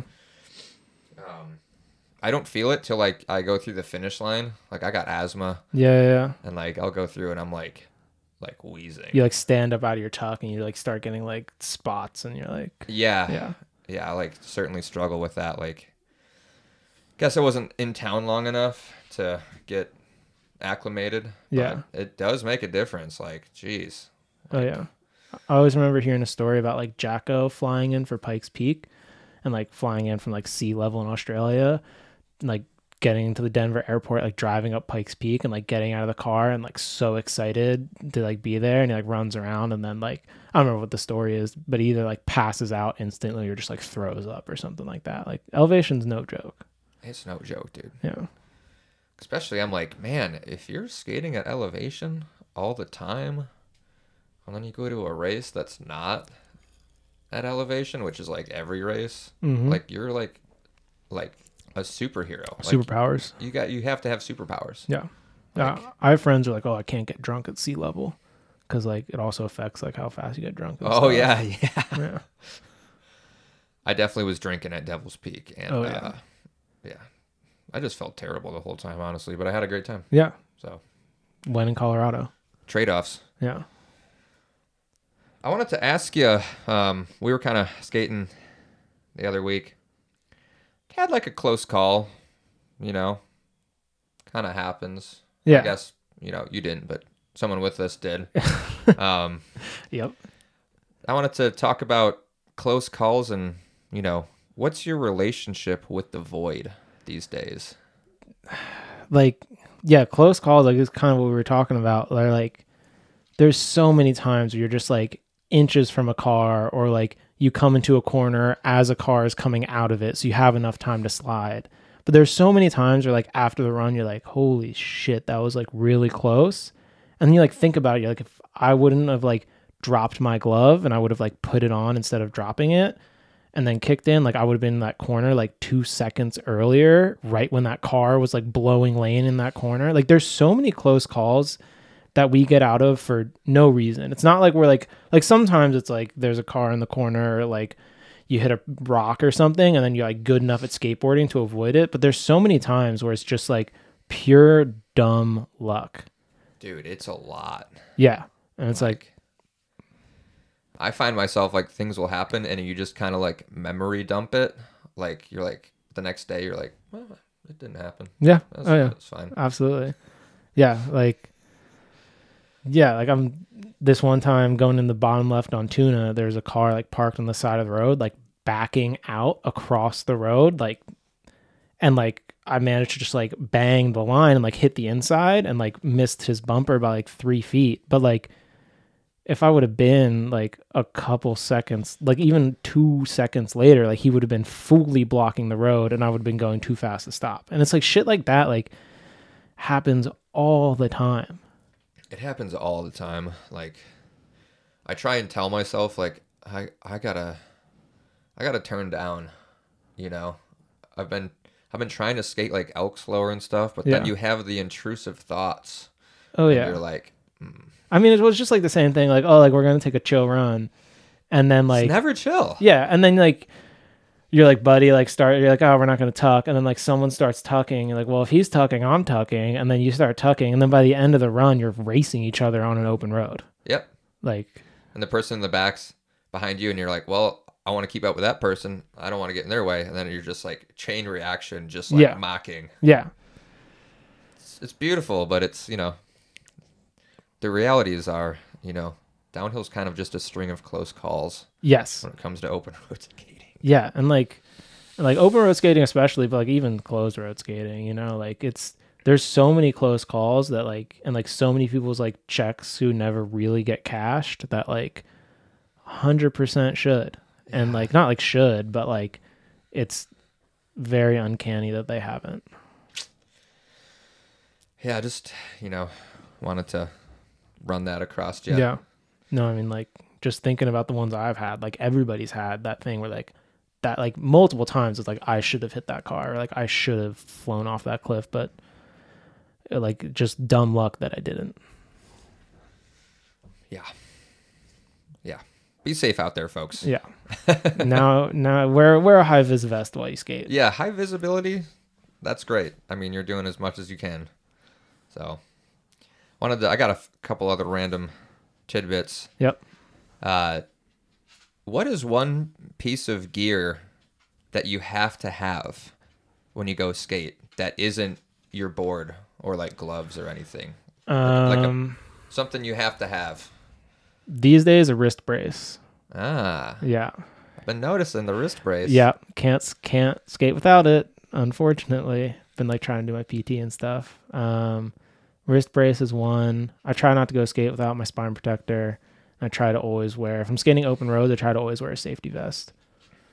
Good call. I've noticed the the uh, spine protector. I need to start wearing mine again. Yeah, I'm just like ah, I'm too sweaty. yeah. I have to get a new one. Mine's like really old and like doesn't fit super well anymore. But like you, injuring your spine could can be worse than injuring your head. You know what I mean? Absolutely, Yeah, absolutely. yeah. I had another uh, hot take. Garrett Gorley wanted me to ask you, um, what's been your best U-Haul experience and what's been your worst U-Haul experience, like all time? Um, yeah, uh, one of the best is it's not a U-Haul, but at K and K they have like coach buses with like air conditioning. Now we talking. Yeah, and like s- like everyone gets their own seat, and there's like things underneath the bus to put your boards, and like little like cages on the top to put your boards on. You get on the bus is air conditioned, like the sun's shining, so you like pull a little curtain, and it drives up the hill. That's like that's like premium. Sign me up. I'm going to K and K. Yeah. Yeah. and then like other like U-Haul experiences like Yeah. What's the worst? um dude, Maryhill. Like I remember at Maryhill one year, like we're all just like packed so deep in U-Hauls and it's like so hot. And there's a four there's three U-Hauls. There's a fourth U-Haul sitting over there that we can see. And like people aren't fitting in the U-Hauls, like people are skitching and like barely making it up. And there's a fourth U-Haul, and we're like, Dino, like, we need the fourth U-Haul. And he's like, Nah, I don't want to put gas in it. Come on, like, dude. dude, come on. And like, so like Maryhill has some has some pretty bad U-Hauls. God, that that fall free uh, free ride must be brutal. Yeah, it's hot. It's like really hot in there. Yeah, the open top trucks that they have at Tepe, those are really nice. I've only had I've only experienced open top trucks a few times, and I'm like, why are we not doing this? Great question. Like, Yeah. there's got to be. We're always in these like rural areas. Like, there's got to be like Farmer Bob down the road that has like a big truck that's Yeah. open, like a hay truck. Same person you're getting your hay from Yeah. probably got a hay truck. I don't know. How much to rent this bad yeah. boy? Yeah, absolutely. Just drop it off with the hay. I'll return it with the hay in a week. Yeah. I was also uh I think I was talking to Cactus like we need to develop some sort of device that like hooks to the roof of the Mhm. U-Haul that like catches air and just like pushes it Yeah. or something like a, Yeah. Someone was saying at the last Maryhill they had something like that. like it's yeah, I can't be can't be the only ones thinking of that. no, like, it's- takes the wind, pushes it in like fresh air. Like, cause those U-Hauls get so like hot and sweaty and stale. it'd be all the difference. It would Yeah. make such a big difference. Yeah. And like when you're at the back, you like can't see the roads. You're just like in the dark U-Haul and like gets, I get nauseous when I'm in the back of the U-Haul. The downside of events Yeah. right there. Yeah. Yeah. yeah. Um, you kind of touched on it a little earlier about this solo backpacking trip. Kind of wanted to, Yeah. kind of wanted to see what that was about. Um, last summer I did 14 days in the Sierras. Okay. Yeah, on the John Muir Trail. Um, goes from Yosemite to Mount Whitney.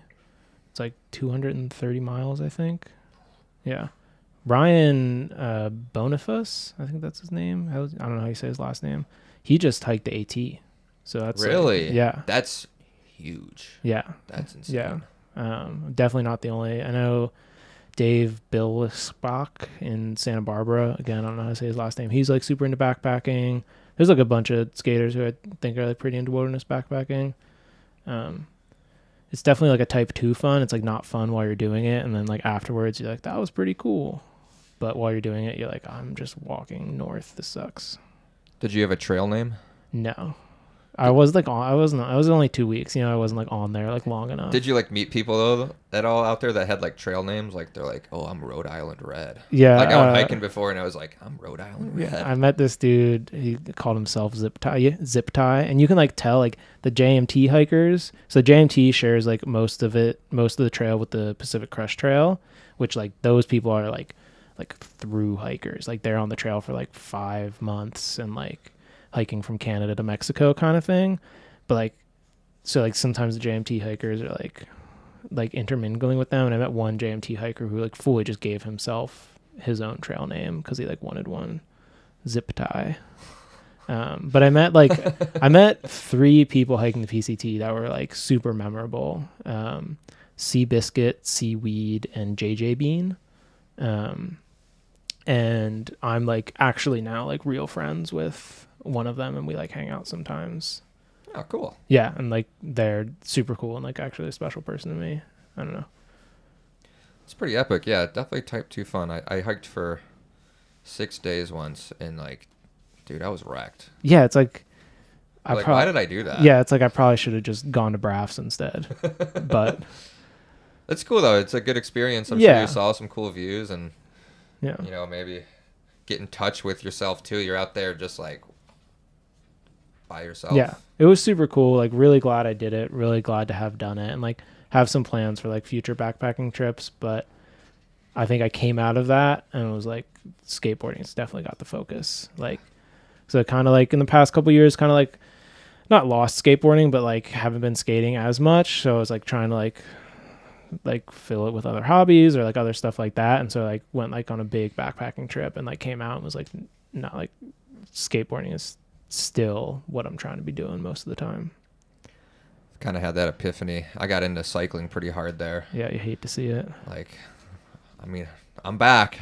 He's back, baby. I'm back. But uh, I saw you were mountain biking for a little while there. I was. Yeah? Yeah. yeah. Yeah. Yeah. Like Bay Area, maybe a hot take, doesn't have very good downhill skateboarding.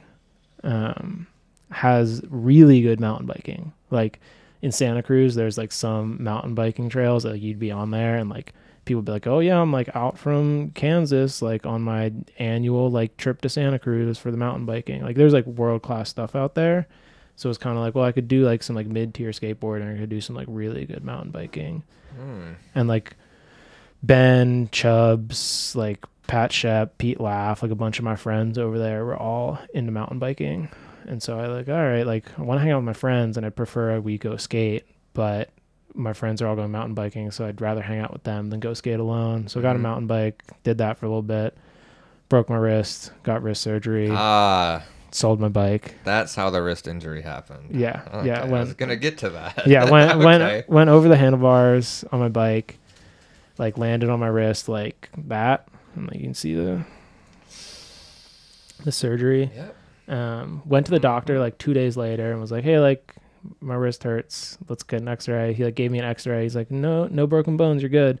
And I was talking to Dex, who like has wrist problems because he broke a bone in his wrist, and it went undiagnosed. Like it didn't. Like I don't know if it didn't show up. I think I think he got X-rays and it didn't show up, and then all his bones like fused together, and now he like can't really bend his wrist. Um, and I was like, all right, well, I'm like super worried about this like one specific break because like it's happened to a bunch of my friends, and I know it doesn't show up on X-rays. The doctor was like, nah, like even if it was that, I'd just tell you to like ice it for like four weeks and you'll be fine. Four weeks comes and goes, still hurts. Go to a different doctor, get different X-rays, same exact conversation. He's like, no, you're fine. I was like, okay, but like, what if it's this break? And he's like, nah, you're fine. Just give it a little, li- little bit of time. Like two or three months later, still hurt. Different doctor, different X-rays. He was like, no, you're fine. And I was like, okay. I was like, Dude, I was like, really? I was like, okay, but like, what if it's this like little break? And he's like, nah, like you're good. And I was like, he's like, just wait a month. If it still hurts in a month, I'm like, no, dude, I'm like five months out from injury at this point. Like, nah. And he's like, all right, we'll get you an MRI. MRI comes back. He's like, yeah, we need to get you surgery as soon as possible.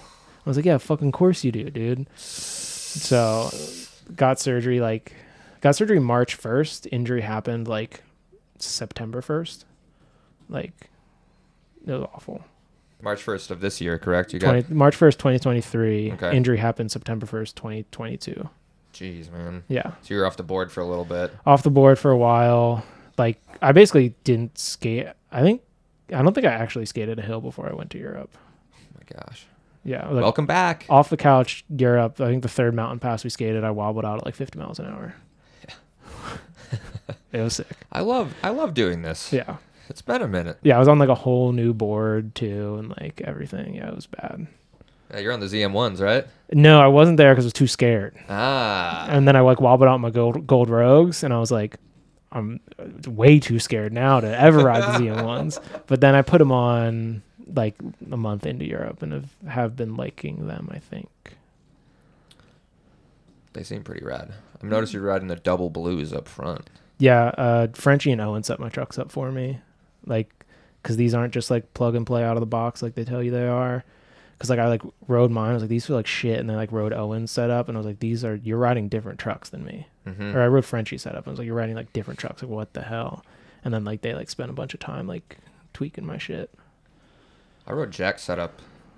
Felt so good, but I was like, the, there's so much response in the front truck. I was getting like front truck wobble Yeah, I believe that a little bit. I don't know. Figured if it out, though, but- that Jack setup though. Yeah, I, I wouldn't recommend riding Jack setup. Yeah. but Yeah, you know, yeah, but could be that. yeah, no, they're good. I like them. They're like really good trucks for a lot of things. Absolutely. So, uh, I mean, what are you up to these days? You're living, you're living up in Living in Oakland. living in Oakland. Yep. Uh, me, Ben Snyder, Sean Wilkinson, and Pat Shep. Oh, Yeah, Oh yeah, it's a good get. yeah. Um, I gotta get Pat Shep on here. Dude. Like, I think he might have been the first person to skate Paradise for all I, know. I know. think Surf Spot is his spot. Like, yeah, I would like to, to, uh, you know, ask him a few questions. Yeah, I think he's coming to North Carolina in the next couple months. really, Yeah, I think he has tickets booked. cool, Yeah, you should talk to him. definitely. Um, but yeah, it's a good house. I really like living in Oakland. Like really good community there. Just like not the best hills, and like, like Sean will always tell me I'm wrong, but there's like, What are you hitting out there? um, Montevina was one of the big ones, but that just got like repaved with like bad pavement. Mm. Um, and like that was fun for like three or four runs. There's Claremont, which is like one of the Blue Suit Bomber hills, which has like four sick corners, but it's like over pretty fast. There's another road, Mount Ham, which is like awful. Um, it's like an hour and a half to get to, and it's just like so long, and you're like trying so hard to go like 40 miles an hour and just grip corners. So, but Are you by Big Vine? Is that that's Montevina. that's Montevina? Yeah, that's the oh, actual, that's the actual road name. Oh, okay. Montevina, Big Vine. that's the same road. Okay. Yeah. Um, but like if you go into San Francisco with like a double kick and soft wheels and like go skate like driveways, that's like some of the best skating we have. But it's just like not the same as like skating canyons. Gotcha. But like in San Francisco, there's like bus runs, like skate down the hill. Like you like there's so many different ways. You just like pick a turn, take that one, and like pick a different turn, and like eventually you get to the bottom and like outside like the donut shop, the bus picks you up. You don't pay for the bus, and then it takes you right back to the top, and you like kick in and do it again. That's a cool vibe though. Yeah, I it's mean, really sick. definitely change it up a little Yeah. bit. Yeah. I'm loving this hot take. Yeah, if, yeah. If you're ever in the Bay Area and you want to skate, hit up Base Sessions Two. Shout out Base Sessions Two. Uh, Shout out. yeah. Uh, they'll we'll get they'll get you sorted. We got a Discord with like a bunch of like different channels talking about skateboarding and stuff. It's pretty cool. It's like the Bay Area scene's like alive and well. It looks like it. You Yeah. know, y'all got different kind of terrain Yeah, absolutely. going on. So I, I like the vibes. Yeah, because there's a lot of hills where like people who are really good and people who are just kind of learning to slide can skate at the same time and both have fun in their own way, which I think is like really important, which a lot of scenes don't have. Yeah. Learning curve here is pretty rough, Yeah, but if you stick with it, yeah, seems like people get really good in like one year. yeah, absolutely. yeah, Well, I got uh I got some question more questions. I ask everyone these towards the end. I think we might be getting there. Getting close here. Wanted to start off and ask you round lip or square lip wheels? square lip. Unfortunately, 10-4. I wish I was saying round lip, but I have to say square lip. But I wish I was saying round lip.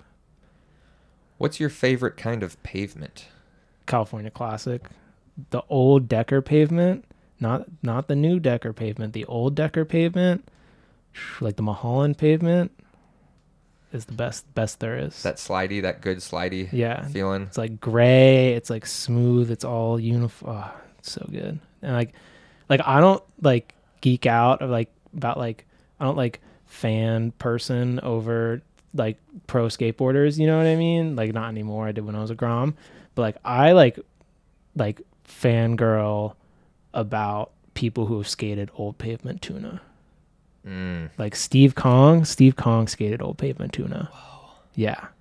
legendary. Yeah, there's someone else I learned recently, and like, I, my mind was blown. I only experienced the slurry seal and I was like, this shit is so weird. Yeah, it's weird. It's cool. I like it. You get Um, used to it. Yeah. But Um, but if you go on Google Maps, you can go on Street View, and then you can like, it's like this photo was taken in like 2023, and you can like go. There's like a little tab where you can like go and look at like past photos. go back in time, dude. Yeah, you can go. I think they have photos of Tuna Canyon from 2008 on Street View, and go look at that, and like you can see that's like when it was like before it got repaved, and like you can see it had two lanes, but it was still only downhill at the time because like the summit road has fallen off. You could see where there was like two lanes. The road was like wider in all these places. Go on Google Street View and look at Tuna Canyon Road Road View in 2008. I'm gonna check that out, dude. Yeah, it's I spent I spent some time just looking, wishing. Um, in your opinion, who's got the best style, men and women? Um, oh, best style. Um, so I really like people's style that like doesn't look like too robotic. There's like, or like not even robotic, but like too like perfect and clean. Like there's some people who like when they, I'm not gonna name names, but like when they do a slide, it's like perfect form, like textbook. And it's like they're of course they're gonna do like the biggest switch toe side and just like nail it perfectly. And there's other people when you watch skate, like I feel like David's really got this, like Chase, like Liam, like all people were like some of like the best like free riders. Like you like watch them skate and you're like, yeah, of course they have this slide, but like they're holding on. Yeah, Like that's the good it, shit to it watch. might go wrong. Yeah, it like might go wrong, but it doesn't because they're like super though. good at skating. But it's like that's like the enjoyable skating to watch. I agree. Yeah. I agree. What about women? Um, dude, process skate face. I don't know if that's considered style, but like when she's just like fully like in her cannonball tuck and like going for it, dude, her face is just like mean. Dude, It's so sick. Legendary. Yeah. Yeah, there's like a close up of her skate face somewhere Yeah. on the internet, and I'm like, oh my god, you're not winning that heat. Yeah, like no, like like she wants it so bad, and you, oh, dude, yeah, she's got the best skate face, which I think is a part of style. That hundred percent counts. Yeah, yeah, yeah. Um, kind of along the lines, who do you think's the goat, men and women, through all of time? Through all of time, Yeah, um, I mean, I think there's like different different categories. You know what I mean? Like goat all around skater, like goat racer. Like Kevin's like the goat racer, obviously. Um, good pick. I mean, Yeah. I think honestly, like all around skateboarder, like Camilo is kind of up there. Camilo Ah. Cespedes, yeah, like that dude can skate anything and he looks so good when he skates. dude, yeah, he hasn't been brought up on here yet. Yeah, Like, like, he's, this. he's got a bunch of re- like I skate with him all the time in LA. He's got like a bunch of really good like tuna runs and like stand up slides. Like he used to like race a little bit, but then he's also like got like weird little like dancing like freestyle moves that are like so cool. Dude. Yeah. Well-rounded long. Yeah. Yeah. Camilo is like one of the best like all around skaters. I think Norm also is like Byron is for sure. Norm makes everything look really good. Yeah. You're like, that looks super fun. Yeah. You're like, you, Yeah. you can't do that. No, no, no, no, no. All right, I know there's definitely people I'm forgetting, but and then, um, I mean, on the women's side, like obviously Emily, she's like the most winning racer of all time, over top of Kevin. Like, Yeah, Like- it's hard to. She comes up in every episode. It's Yeah. like, dude, the most legendary maybe of Yeah. all time we've seen. yeah, but I don't think anybody can be Ashley on the vibes category. Ashley got the vibes, dude. Ashley's got the goat vibes for sure. Like you pull up to the session with Ashley, you're having the best time. Dude, I agree. Yeah. I agree. Um, let's see. If you had to pick an all-star lineup of pe- of people to go skating with in your car, Yep. you know, in the rental or whatever, Yep. who you taking and where you going? All right, so I've been thinking a lot about this one. I got two answers. All right. One Shoot. answer is just like all of the mids fam, and we're skating Burke. Yeah. Yeah, and that's like that's like like you know who you are. It's like a too many people in the name, but we're all there. Maybe we have like a rental pickup truck. The road's closed. At like we're we're skating Burke all day. Um, it's like for sure. And then the other answer is me and Caleb Grant, and we drive to the bottom of Topanga Canyon and we park the car and we just hitchhike runs. And like hitchhiking tuna runs, like me, that's some of my best like best memories. Like me and Caleb just hitchhiking tuna runs, and like sometimes you get dropped off at like the Fernwood Market and you get some wontons, and you like, catch a second ride up Fernwood. And sometimes they just go like halfway up, and then you got to skate Fernwood down. And sometimes you get like the whole ride, like like hitchhiking runs on tuna was like is just some of you can't get that. It's so good. I love that. Yeah, Um, best road. Tuna Canyon. I thought so. Dude, he's showing he's he's got a tuna. If Got you're the- listening, Got the tuna tattoo, the and tuna like tat. this line right here is like an outline of the road. Oh, cool. Yeah, it's actually That's- one- it's yeah. pretty discreet too. Yeah, yeah, yeah, yeah. Tuna Canyon, Nice. best road. Uh, secondary best road is Chain Run in Texas. Chain run. Not Yeah. familiar. Get some Texans on. Talk about talking about Chain Run. Chain run. Huh. Interesting. Yep. Okay. Very cool. Yeah. What's your setup right now? I know you're kind of talking ZM1s, Setup but what else, what do you what are you rocking? setup is ZM1s. Um, how specific you want to go? As specific as you All right, want. Setup. What's your bearing? What bearings you're running? ZM1s with quad sphericals blue barrel, blue cone in the front. I don't know my washer setup. I think flat washer. And then in the back, I think I'm pink green. I might be glow green barrels. Um, and then I have one of those like scythe foot stops that like claws over your foot. Those look badass. Yeah, I like like it. I don't love it, but I think it's like I'm gonna keep rocking it for a little bit. Got like a little, got a torque block in the back. Got like a little like wedge under your front toe, which I think is pretty important. Mhm.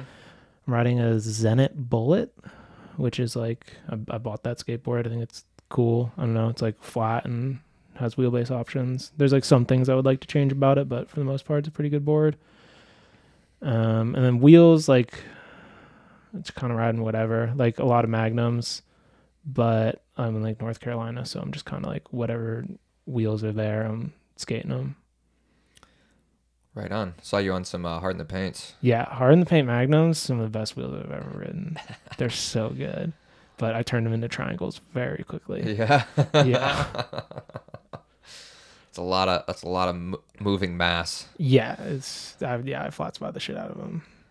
Are you running uh Velcro under your torque block? Yeah, Velcro Yeah. on my torque block. I gotta, mm. I gotta do that. yeah, like going to Europe, like I mean, just like I was like hanging out with like Owen and Haz and Frenchie and like some like the top racers, like the whole and like Mitch Thompson and like the whole time and just like skating with those people like for that long, like you like really dial in a lot of stuff about your skateboarding, specifically like your gear and stuff, and like all the Europeans. If you watch them skate, like even the free riders, they're two feet on both trucks Yep. like like there's like the picture of the finals uh at K and K stand up race and like that I think Max Heaton took and like their like front truck front foot is on their front truck and their back foot is fully on their torque block directly over their back truck and like started skating a lot more like that like lengthened my stance because I feel like in 2014 kind of era we were all like shortening our stance. Absolutely, yeah. because that one photo of Ed Kiefer at Soldiers.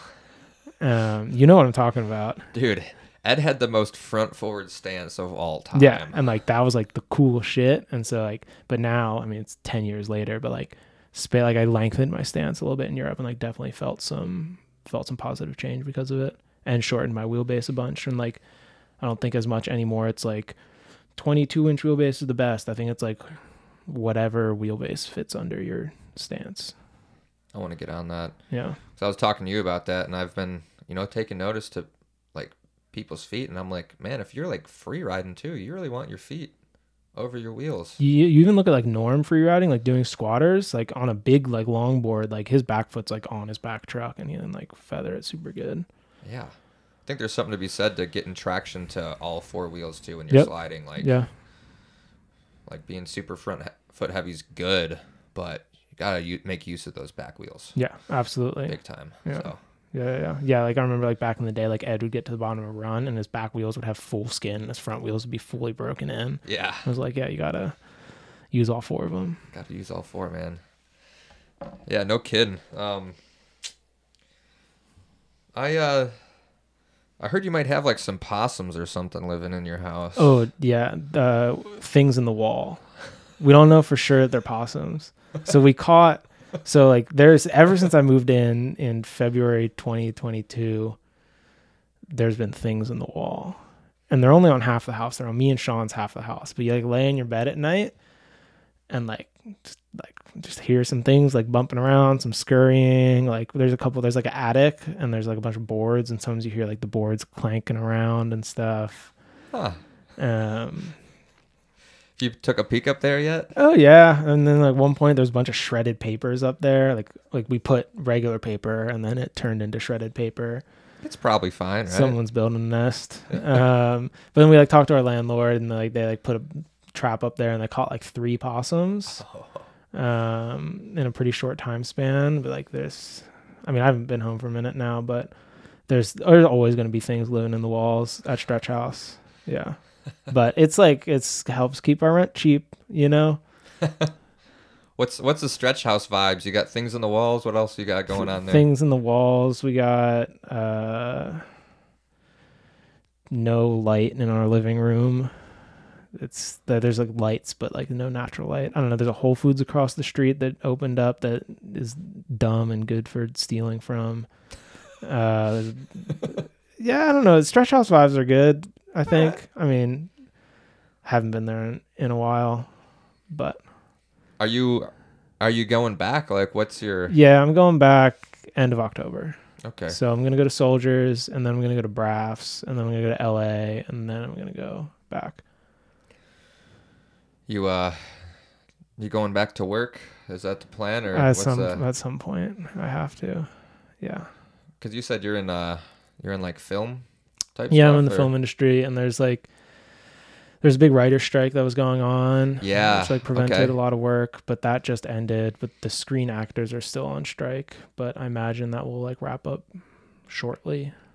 Gotcha. Yeah, I'm sure that's been affecting you. Yeah, for sure. Which like it's been fine. Like take that time to go skate in Europe. Oh, so, yeah. but I'll be back to Europe next year. Probably come back to North Carolina next next year. Better come So- back. Hopefully, we'll have a few more events. Make it Yeah, make it worth the yeah. worth the trip. Mount Jefferson's coming back. That's not true, but I wish it was. Uh, Dude, I wish it would too. Yeah. Hopefully, we'll get another event or two. We really need like a full month of events. I think you know Yeah. we gotta we all gotta team up and get some things written down and make it happen because Yeah. got enough roads to make it happen. When's the last time Brixton happened? Good call. No, I think there was one like maybe two months ago Okay. or so. Yeah. They're still having them Okay. Nice. up in Boone. yeah. yeah. Um, as far as Asheville, we did like a grape. Will did like a grapevine Heard about that. outlaw. God, that was probably April, Yeah. maybe. Um, but yeah, there's been there's been Brixton's going on in Yeah. Boone still. Nice. They're building on that road. Like there's Oh, no there's way. actually like the first left. There's a house that's probably fully built now. No way. So yeah, you'd be interested to see it. There's some cracks in that road now. I believe too. it. I believe it. Like it's Yeah. it has some water drainage issues. Yeah, as most good roads do. So it's yeah, it's gotten weathered up, but Yeah. um, yeah, we'll get get back on that for sure. Um, yeah, I just wanted to see if you got any uh closing remarks or any thank yous or shout outs you wanted to to put out there.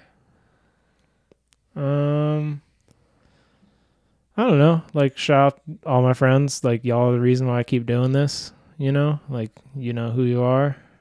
Um got no sponsors to shout out. Pretty pretty okay with that. Um yeah, closing remark, talk about sponsorship. If someone's sending you like one free board a year, that's not sponsorship. Like you they're taking advantage of you. Like you're like their company, they're profiting, like they're using you to profit, which is like fine as long as like an equal exchange. But if they're sending you like a couple boards a year or something, like that's like that's basically nothing for them. And like you're risking your life. Like you're gonna be risking your life skateboarding anyways, but like you're risking your life so someone else can profit off you. Like I don't know. Just think about it. Like think about the exchange. Like if it's equal, like what you're putting in versus like what you're getting. Like a free skateboard or two a year, like isn't that much. Like make and sure you're probably getting a blem too. yeah, like you're getting a blem. Like get paid. Like the money. Like like it, like there's money in this shit. Like or else people wouldn't be having companies like profiting. And there's not like a lot of money. You know, you're not gonna be like buying cars and stuff unless you got TikTok money. But like if you're getting like industry sponsors, like get paid for sure. 10 4 on that. I think, what did Garrett say in his interview? He said, car sponsorship or nothing. Like, get a car sponsorship. Yeah. Like, focus on that's Yeah. what you need. Yeah, make make sure whatever your sponsorship is, make sure it's worth risking your life over. yeah, ride what you want. Ride what you want to ride. Like, it's board a year. Dude, I'm with you. Nah, I'm good. And like, yeah, it's gonna be some blem noodly ass board. Yeah. Well, Austin, I appreciate the words today. Yeah, We went through a lot of stuff. Um, it was quite a journey. yeah. Um, thanks again for showing up, and uh, for y'all listen out, listening out there. Thanks for listening. This is 35 all grip. Woo! Sandwich.